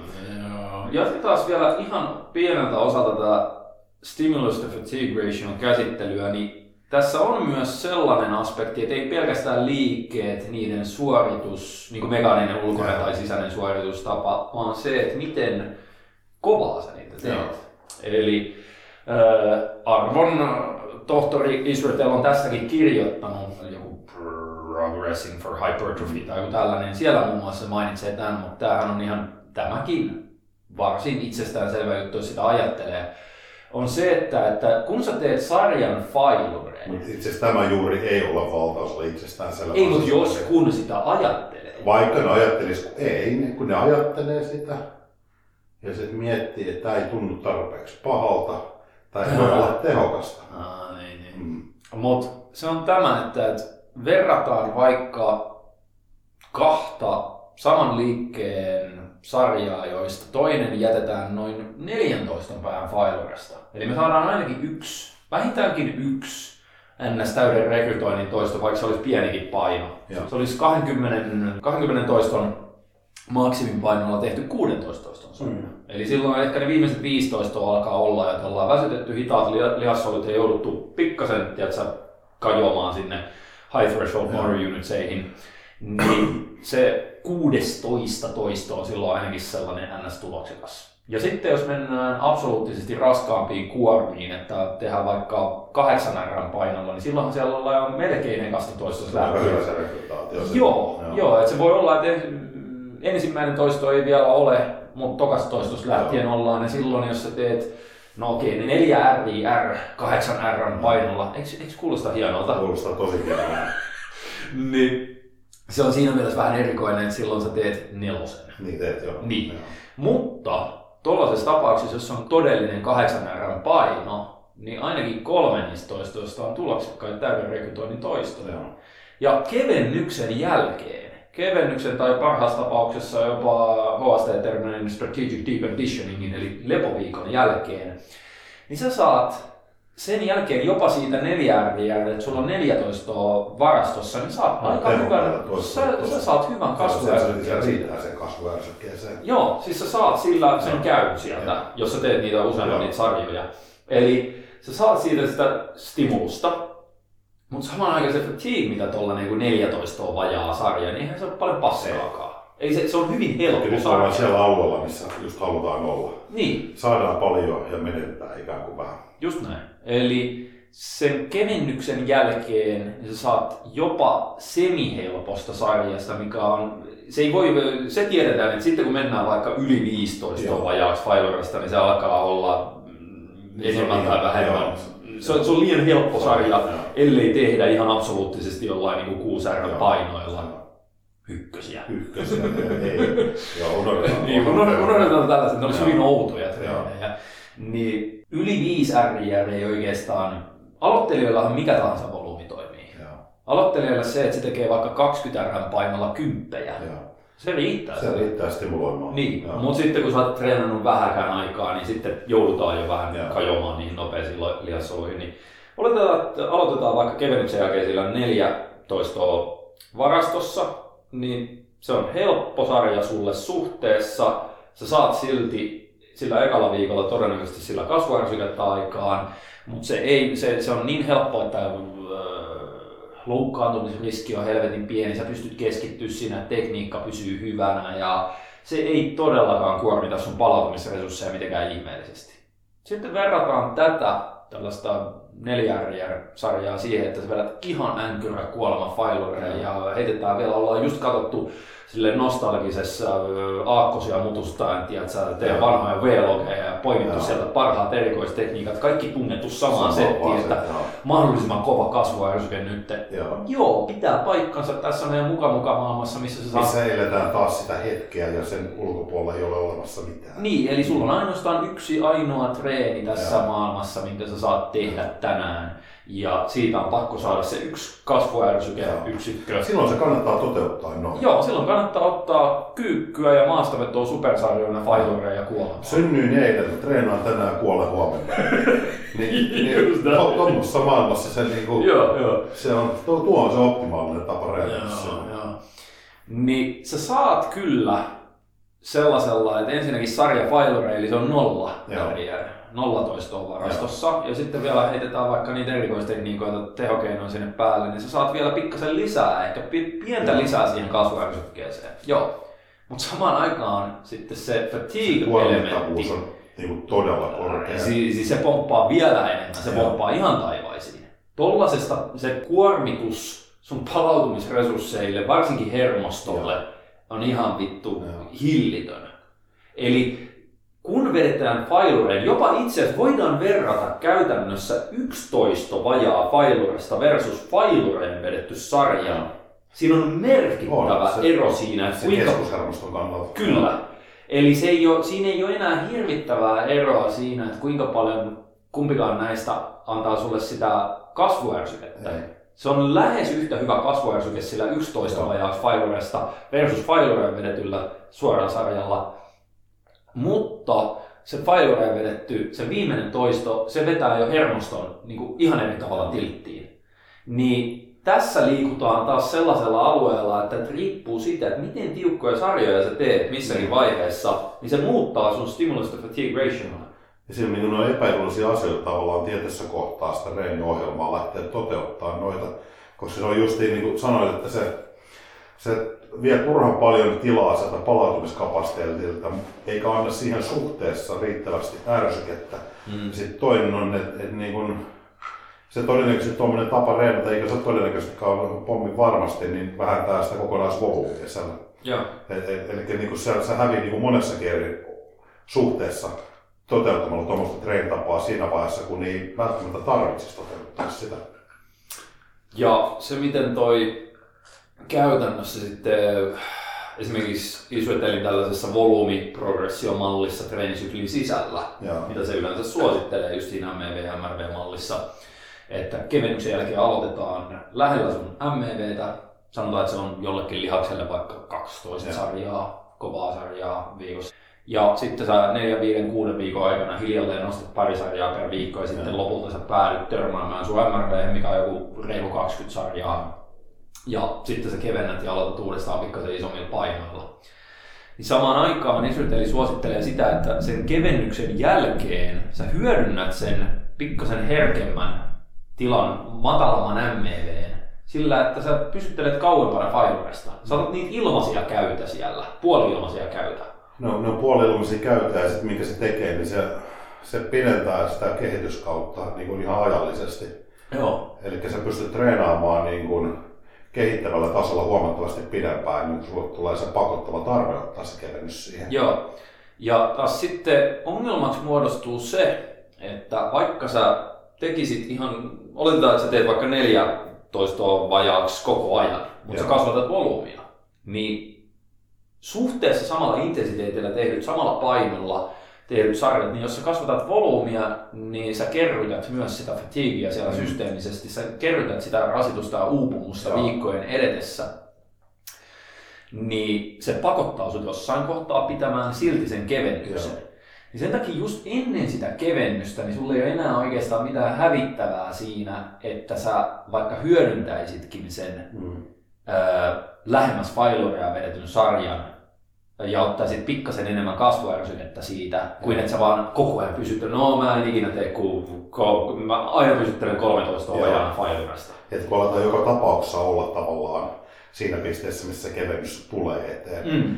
Mutta tavallaan kaikilla meillä, jotka ollaan pidemmälle ehtineitä harjoittelijoita ja reenaajia, niin sehän ei, ei tarkoita toi sitä, että tehdään koko ajan vajata, vajata, vajata, vajata juuri ennen Ei. Juuri niin kevennystä sitten otetaan sinne kaikki mahdolliset erikoistekniikat käyttöön, hakataan niin rajoittimeen ja ylikin, vaan että se pitäisi olla tavallaan sellainen nousujohteinen Joo. polku, että sä lisäät niitä tai tietysti sen harjoituksen intensiteettiin lisääviä tekijöitä tulisi sinne lisää koko ajan. Sillä samalla voi myös volyymi kasvaa jonkun verran, mutta silloin kun on sitä reenausta kyse, niin riittää, että se pysyttelee tavallaan sillä puolella jatkuvasti sitä nousujohteista reeniä. Mm. Eli ihan perus, että sä palaudut, mutta että niin kuin, tavallaan sen palautumisteorian taustallahan on tämä mekanismi, mitä me ollaan tässä nyt avattu koko ajan. Eli on hirveä houkutus, ikävä kyllä sitten kokeneellakin reenaajilla, lähtee intuitiivisesti koko ajan viemään sen rajoittimen yli niitä, koska se ei tunnu tarpeeksi pahalta. Mutta se sopiva polku tavallaan löytää siihen, että me koko ajan harjoitellaan riittävän haastavalla tasolla. Joo, ja se, se, avaisit siihen onneen. ja tätähän me ollaan jossain, varmaan itse asiassa useammassakin aiemmassa podcastissa käsitelty, on Joo. se, että poimitaan niitä käytä Joo, sieltä, kasvuärsykeyksiköitä. Joo, kyllä. Eli se ei mene todellakaan niin, että sä saat 12 viikon kaikki käyt ekalla viikolla, jossa saman tien hyppäät kevennyksen jälkeen siihen, mitä sä voit absoluuttisesti maksimaalisesti tehdä Joo. sen 12 viikon lopulla. Joo, ei ne kilata kassaa ne kaikki silleen. Ei, ei, ei. ei. Et sä, sä et saa silleen, että jos sä pystyisit 12 viikon hyvin toteutetun nousujohteisen äh, treeniohjelman aikana niin kuin vaikka viimeisellä viikolla tekemään sanotaan 24 Joo. kovaa sarjaa ja vielä ehkä vaikka failureen, Joo. niistä aina työ, liikkeen viimeinen sarja ja sitten johonkin joku erikoistekniikka. Niin jos sä heti sen kevennyksen jälkeen, no kyllä mä tähän pystyn, mä teen sen heti. Joo. No, sä voit saada sillä pikkasen enemmän kuin yhden Niin. käyn, mutta et sä vittu 12 saa. Ei. Toinen Mutta poimii niitä koko ajan Niin. sieltä pikkasen. Kun, mutta jos sä teet sen heti ekalla viikolla, niin sun on, saat, joo, sulla oli kevennys, sitten sä vedit maksimaalisen treeniviikon, nyt sun on pakko keventää taas. Mm. Koska et sä pysty enää menemään siitä ylöspäin. Ei. By definition, sä et enää palaudu siitä. Niin, Siis se, että sä et pysty menemään, ei tarkoita sitä, että sä pystys. niin työkapasiteetin osalta vaan sun ei ei ole kannattavaa. vaan sun ei ole kannattavaa mennä, Niin. vaikka tuntuisi, että kyllä mä perkele ikenet vuotaa verta ja sä painat vielä sen yhden reeniviikon siihen, niin se on täysin hyödytön tavallaan reeniviikko, jos me ollaan menty yli siitä kan- tiedätkö, kantokyvystä. itse asiassa siinä on jopa tällainen, että se ensinnäkin, jos sä meet siihen sun oikeasti Joo. heti sen sun kevennyksen jälkeen, niin kun sä ylität sun MRVn, niin se tarkoittaa, että seuraavalla viikolla sä olet jo heikompi. Niin, joo. Ja kun sä oot seuraavalla viikolla heikompi, niin sä et pysty enää edes käyttämään samoja painoja niissä samoissa sarjoissa kuin mitä sä edellisellä viikolla käytit, jolloin sulla automaattisesti laskee mekaaninen kuormitus, mihin Joo. sä oot kykenevä. Sä voit kompensoida sitä tekemällä entistäkin enemmän sarjoja, Joo. mutta vähintäänkin se yksi elementti silloin laskee, se, se, joo. eli se mekaaninen kuormitus. Joo. Niin se on, se on ainakin vähintään siitä näkökulmasta, niin se ei ole edes mahdollista. Sä et ole edes kykenevä antamaan kaikin puolin samaa ärsykettä keholle sen jälkeen, jos sä oot mennyt heti sinne maksimiin. Tämän takia se järkevä ohjelmointi on tärkeää, että sieltä löytyisi tavallaan laskennallisia elementtejä, että me pysytään koko ajan siinä oikeassa tavallaan alueella. Mm, mm. Mutta sitten pitää ottaa huomioon se, että kun se ei ole aina kuitenkaan pelkästään puhdasta matikkaa, koska Ei, ne palautus, hetkittäiset palautumisolosuhteet on täysin erilaisia. Ne voi vaihdella ihan tekijöitä on niin monta siellä, mitkä vaikuttaa siihen. Mm. Et sit, jos me tavallaan vastoin sitä kropan antamaa palautetta, seurataan sitä laskennallista progressiota, niin siinäkin voi mennä mettää Et joo. oletetaan, että kyllä se kantaa tämänkin viikon tavallaan ton rasistustason noston, mikä ikinä se elementti on, millä sitä rasitusta nostetaan, mutta siellä on muut olosuhteet sit muuttunut niin radikaalisti. Mm. Niin toi tekee sitten tavallaan sit mielenkiintoista ja semmoista hetkessä elämistä kuitenkin, että se antaa ja fiksua reenailla, se myös pakottaa sen siihen, että siellä on niin varaa sille treenissä joustolle, koska sitten on paljon niitä, jotka seuraa, Missä on Niin, pelkkää Excel-taulukkoa. sitä, joo. että sekään ei ole aina järkevää, riippuen niistä olosuhteista, missä ollaan. Aloittelijoilla kautta ehkä intermediate-taso sellaisen voi vielä jonkin, Mm. jos, koska niillä on niin paljon enemmän tavallaan varaa vielä siinä, Joo. siinä hommassa. Siinä on enemmän bufferia. On, mutta se kun siellä voi olla ympärillä ihan yksittäisiä tekijöitä, tiedätkö sä, että sulla on vittu lapsi on valvottanut koko yön. Niin. Ja huomenna pitäisi painaa sit Excelin mukaan tämmöinen reeni. Niin, ennätykset kyydissä. Niin. Ja vaikka ne tulisi sieltä, onko se järkevä tehdä se? Niinpä. Jos miettii, että sulla on niinku 35 minuuttia unta edessä. Mm, niin silloin seuraava, jos sulla on 35 minuuttia unta yhtenä Niin. niin se koko seuraava päivä on aika hyödytön. On. Minkä tahansa ö, fyysisen kehityksen kannalta. Onko siellä niin paljon mekanismeja kropassa, mitä se joutuu korjaamaan muutenkin Joo. tuollaisessa häiriössä? On. Se hypertrofia ei ole nyt sitten ensimmäistä taas sen jonossa, korjaa mut. Joo. Kato, kun jos sä nukut 35 minuuttia yhtenä yönä, niin se on käytännössä niin kova univaje, että keho joutuu palautumaan siitä. Joo, kyllä. Se joutuu käyttämään niin kuin, aikaa, että se palautuu tollasesta nukkumattomasta yöstä. niin. Jolloin se ei palaudu sitä jalkakyykysarjasta. Jos mennään vielä ihan siihen takaisin, niin stimulus to fatigue ratio ja näihin esim. sarjojen tiukkuuksiin, niin se riippuu nimenomaan siitä ajankohdasta, milloin Joo. mikäkin suhde on tavallaan käypä. Tälleen mitä ne Joo. käyn kanssa. Ei käy. vaan niin kuin sopiva. Eli äh, se on mun mielestä täysin perusteltua, mitä Israelikin suosittelee, että kevennyksen jälkeen ottaa ne helpoimmat Joo. käyt sieltä ja jättää edelleen paukkuja varastoon, koska silloin se riittää. Joo. Eli vaikka 14 vajaaksi Filerista kevennyksen jälkeen, tekee niitä sarjoja just sen verran, että sä ylität sen sun MEVn sillä intensiteetillä.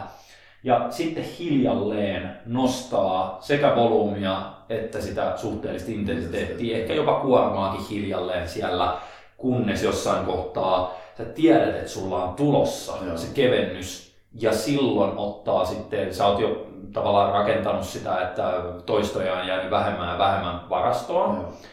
Et, et silloin olisi tyhmää jättää ennen kevennystä käyttämättä ne failurasarjatkin.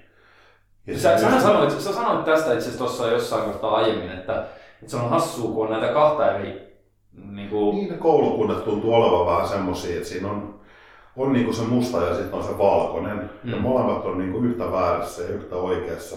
Riippuu sitä tavallaan ajankohdasta, missä me liikutaan siinä mm, yhdessä treeniohjelman sisällä. Eli on, on, on treenaajaryhmä, joka pelkää sitä failurea kun ruttoo, niin ei koskaan mene sinne, ei Joo. halua mennä. Sitten on tämä toinen, toinen ryhmä, joka tapetaan lihas. Joo, Siellä ei joo. eikä mikään, jos ei sitä oteta niin kuin kaikkia mehuja irti. Ja huvittavaa on se, mitä nämä tekee, hermostoa eikä lihasta siinä käytännössä. nimenomaan. Niin. Nimenomaan ne kuvittelee tappavansa lihasta, lihassa, mutta tode... tuntuu, se, se akuutti tunne lihaksessa on paha, Joo. todellisuudessa siellä tapetaan keskushermosto uralla, eikä sitä lihasta. Voi olla, että se ei failure menevä tappaa itse asiassa lihasta mekaanisesti enemmän, Niin, koska se tekee enemmän volyymia. enemmän volyymia ja todennäköisesti vielä mekaanisesti isommalla kuormalla, sitten jos otetaan vaikka treeni kokonaisuudessa. Mm, joo, joo, joo. Niin se tappaa enemmän sitä lihasta ja toinen vaan tappaa sitä hermostoa. Mutta pointti siis se, että kun nämä on kaksi tämmöistä ryhmää, aika moni meidän kuuntelijakin varmaan tunnistaa nämä. Niin, ja ne yleensä vittuilee toisilleen. Joo. Joo. Sä reenaat ihan vitun löysästi, että su, su, se ei ole kantti treenata paljon tai niin Joo. nautiskellaan, kun tiedätkö, jätetään aina se toista 2, 3, 4 varaa Joo, sinne heittää pelleilyn. Nössöinsinööritreenausta. Nössö insinööri. Ei ole valmiita antaa itsestään kaikki, tuolla voi kehittyä. Sitten on tämä toinen, joka niinku on aina jättää sen toista kaksi varaa, kun pelkää, että ajautuu ylirasitustilaan. Mm. Ja kun Sitten, ne, sitten ne haukkuu näitä, että et, e, vitu juntti Joo, idiotti, idiotit, et ymmärrä mitään. Niinku. että et, et, te ette ole lukenut evidence-based. Evidence-based, just, että ne on niinku huvittavat ryhmät, ja niinku ne on molemmat oikeassa ja molemmat väärässä, ja ne on, ne on, ne, ne on tietämättä, sanotaan näin, että he ovat tietämättään oikeassa todennäköisesti. Mutta siitä. vain sen tietyn osan ajasta. Juuri, juuri näin. Joo, joo. Eli siinä on se, on se vanha totuus, että et, et, niin kuin, se monipuolisuus ennen kaikkea, eli mitä me ollaan tässä selittää, että kun, jos vähän riittää Mm. saamaan sen käyntää, ottamaan sen käyn, miksi tehdä enempää, koska se vie niitä kasvajaisikin yksilöitä tulevaisuudesta pois. Se, se vie se potentiaalia. vie potentiaalia pois. lunastaa niitä Joo. pois. Ja sitten taas toisessa päässä, niin jossain vaiheessa me ollaan siinä pisteessä, erityisesti kokeneella reenaajilla, Mm. jolla on älyttömästi sitä reenitaustaa, niin sun on pakko mennä semmoiselle intensiteettialueelle, Mm. Että sä pystyt vielä ottamaan niitä käyyksikön käytä sieltä. Niin, joo. Ja silloin on hyvin perusteltua käyttää esimerkiksi erikoistekniikoita, viedä sarjat failureja ja ehkä niitä tekniikoiden avulla ylikin sieltä. Toi, toi on itse asiassa tuli vaan mieleen tosta, että me ollaan aiemminkin puhuttu siitä ja mä itse uskon aika vahvasti sen perusteella, mitä mä nyt olen vaan havainnut ja kokenut vuosien varrella, että varsinkin pitkään treenanneilla, niin se, se kokonaisvolyymi, laskennallinen kokonaisvolyymi ei ole lähellekään niin oleellinen siinä kuin se tuloksakkaiden toistojen volyymi. Se on- Ja se, ja se nousee itse asiassa se tuloksakkaiden toistojen tavallaan kynnys. Se, että et, et se voi olla se, siis sitähän se tapahtuu. onneksi samaan aikaan meillä nousee se kyky tehdä tuloksekkaita toistoja, Niin. koska aloittelijalla ei edes ole sitä kykyä Ei. tehdä niitä toistoja. Ne vaan tekee, ne nostaa kuormaa. Mm, joo.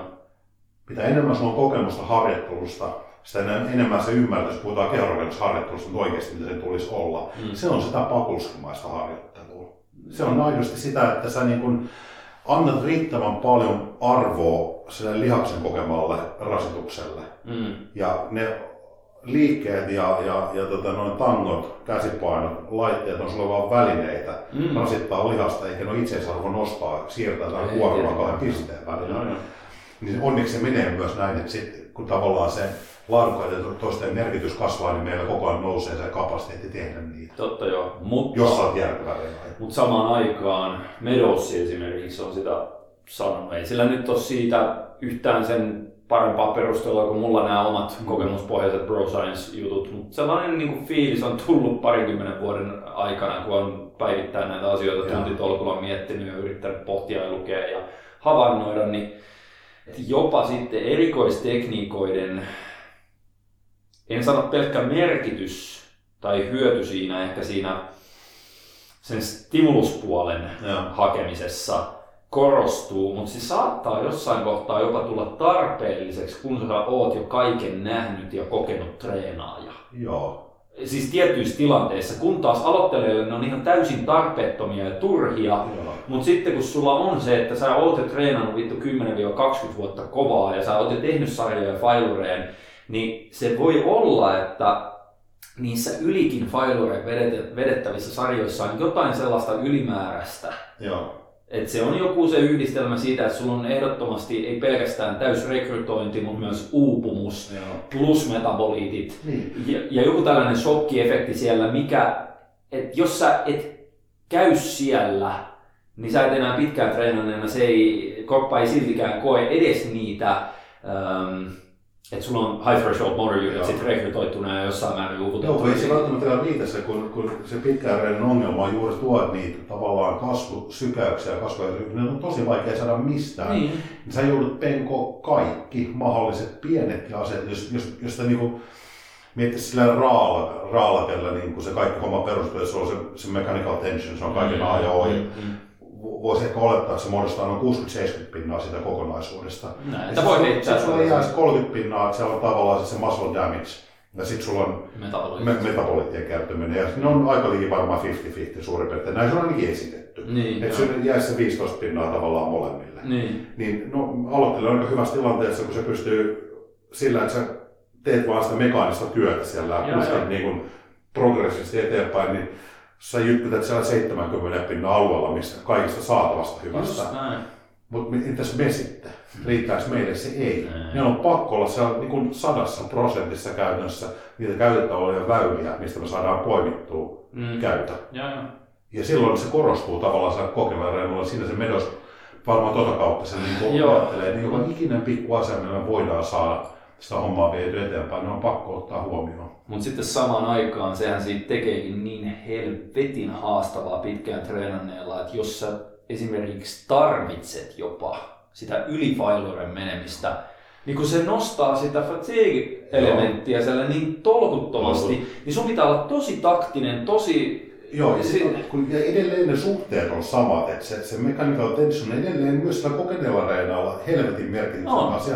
Nyt jos sä ylikorostat siellä sitä tavallaan, no esimerkiksi sitä metaboliiteista kerryttävää reeniä, Tein se pelkkää syö sajat pois ja pitkillä sulta, sarjoilla. Niin, niin se syö sulta pois sitä isointa palikkaa siellä Joo. koko ajan. Eli Joo, jos se tapa niin kuin löytää se oikea suhde noiden välille, ajankohdat, milloin tehdä mitäkin, niin siinä pitäisi olla koko ajan se tolkku mukana. No. Eikä vaan niin kuin mennä johonkin sitten, että sä Niin, joo, että on ko- pam, kun niin. Mm. Ja tämä tekee ei, enää ei voi sanoa, että boda olisi niin tyhmien ihmisten laji, jos lähdetään miettimään. Tässä joutuu miettimään niin helvetin montaa muuttujaa saman aikaan Mm, mm. yksilöllisellä tasolla, koska sulla ja mulla ne asiat vielä reagoi eri lailla. Kyllä, joo. Ja me ollaan niin hyvät esimerkit tästä, kun me Mm. ollaan niin ihan eri puusta veistettyjä tiettyjen elementtien kohdalta. Joo, joo. Niin, niin mä en välttämättä lähtisi itse sinun neuvoja noudattaa, miten sä omaa itseäsi reenaat. No enkä mä suosittelisin sitä. Ei niin, tietenkään mulla. Näin. Sitten jos sulla olisi vähän enemmän kopioita susta, niin voisi toimia, mutta nämä on, nämä on Mm. mielenkiintoisia asioita. Joo.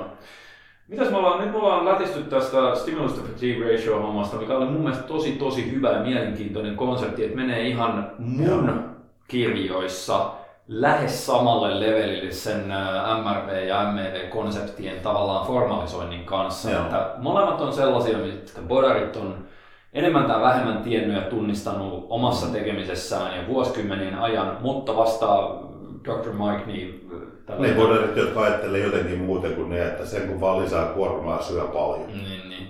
Mutta se on hienoa, että se on pystynyt vähän niin kuin, niin kuin sanoin, formalisoimaan ja Joo. antamaan tällaisen selkeän määritelmän Joo. näille asioille, koska se helpottaa näistä puhumista jatkossa. Se Silloin helpottaa niiden voi niin välittää. niin, se helpottaa niiden toiselle. hahmottamista, koska mietin nyt tämä stimulus to fatigue ratio, vaikka ei tässä nyt ole mistään mullistavasta asiasta kyse, mutta se, että jos yleisemmin ihmiset nyt vähän hahmottaa sen, että hei, että mitä tahansa mitä mä teen salilla, Mm.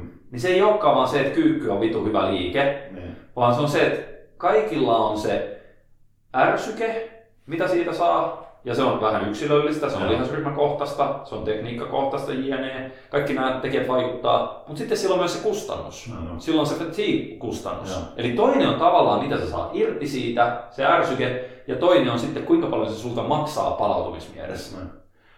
Ja nämä on kaikki sellaisia asioita, minkä kanssa me ollaan iätäjät painettu, mutta niin kuin se on niin kuin hauskaa, että tähän on, nyt tapa ilmaista ne, niin kuin sanoit, että voi perustella ne jollakin Mm. käsitteellä. Ja sitten hyvin lyhyenä summauksena, niin paremmalla stimulus to fatigue ratiolla toteutettu liikevalinta, liikkeiden suoritus, niiden intensiteetti, sun kropalle nimenomaan, Mm. niin sillä sä pystyt, sä voit mahdollistaa sen MEV ja MRV välin laajenemisen. Mahdollisimman isoksi. Joo, Mikä tarkoittaa, että sä pystyt ylläpitämään sellaista kehittävää harjoittelun kautta mahdollisimman pitkään. mm. tai ylipäätänsä, että sä voit, kato jos on vaikka... No, joo, joo, joo, niin, pahimmassa tapauksessa, että joo, mutta et sit, käytännössä pystyt ylläpitämään mahdollisimman pitkään. Ja mahdollisimman pitkä kehittävä reenikausi tarkoittaa paljon käyttöä. Joo, just näin.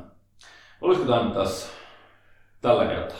On mun mielestä joo. Koska nyt pitäisi taas lähteä kuntosalille. Jumpalle. Joo, mulla olisi haaste. Mulla on tämän blogin kolmostreeni etureisi painotteisessa, eli pitäisi vetää melkeinpä failureen. Siellä häkkikyykkyjä ja reisiojennuksia ja tällaisia höpö, höpö liikkeitä, mitkä on ainoat, mitkä mulla menee edes jossain määrin etureisille. Mennään tota, noin Prassia. poimimaan käh-yksiköitä. Käh-yksiköitä. Kuin marjoja. Käh-yksikö. Käh-yksikkö. Se käy on hauska, mutta käh-yksikkö on vieläkin... se on vaihtoehtoinen tapa ilmaista. Kyllä, kyllä. on. Joo, joo. Käh-yksikkö. Mennään poimimaan korit täyteen niitä. Joo. Ja sen jälkeen palautetaan myös hyvin. Joo, mun pitäisi kyllä vähän tankkaillakin. Oli paino laskenut. Mäkin joudun tankkailemaan. Joo, mutta se on sen takia, että se sulla tulisi paska. Niin, eli vatsa toimii. Tota noin. Hei, Juot selkeästi liian vähän kahveita. Kahve toimii Miten laksatiivisesti. se ei enää toimi? Mulla jossain vaiheessa, kun se otti aamulla ensimmäiseksi, niin nyt se ei mä huomaa enää semmoista. Juo enemmän. Niin, joo. Kato lärvi tuolla kapselikoneen alla. Unohtaa kupit suoraan suuhun, vaan painaa nappuloita sieltä, niin samalla kuin pehmiskoneessa. Hei, toivottavasti oli hyvä podcasti tällä kertaa ja please laittakaa kyssäreitä tulee taas. Joo. On, odotetaan niinku sormet ja korvat syyhyten. Joo. Syyhyten tota noin, että, että, että, koska edellisessäkin oli hyviä kysymyksiä paljon. Jep. Niin tota, pyritään vastaamaan niin ja vastataankin omalla ammattitaidottomuudellamme ja tota, Bro Scienceilla. Bro Science. Analyyttisellä sellaisella, mutta Bro Scienceilla silti. Kyllä. Ja tota, no me lähdetään jumpalla, ei muuta kuin ensi kertaa.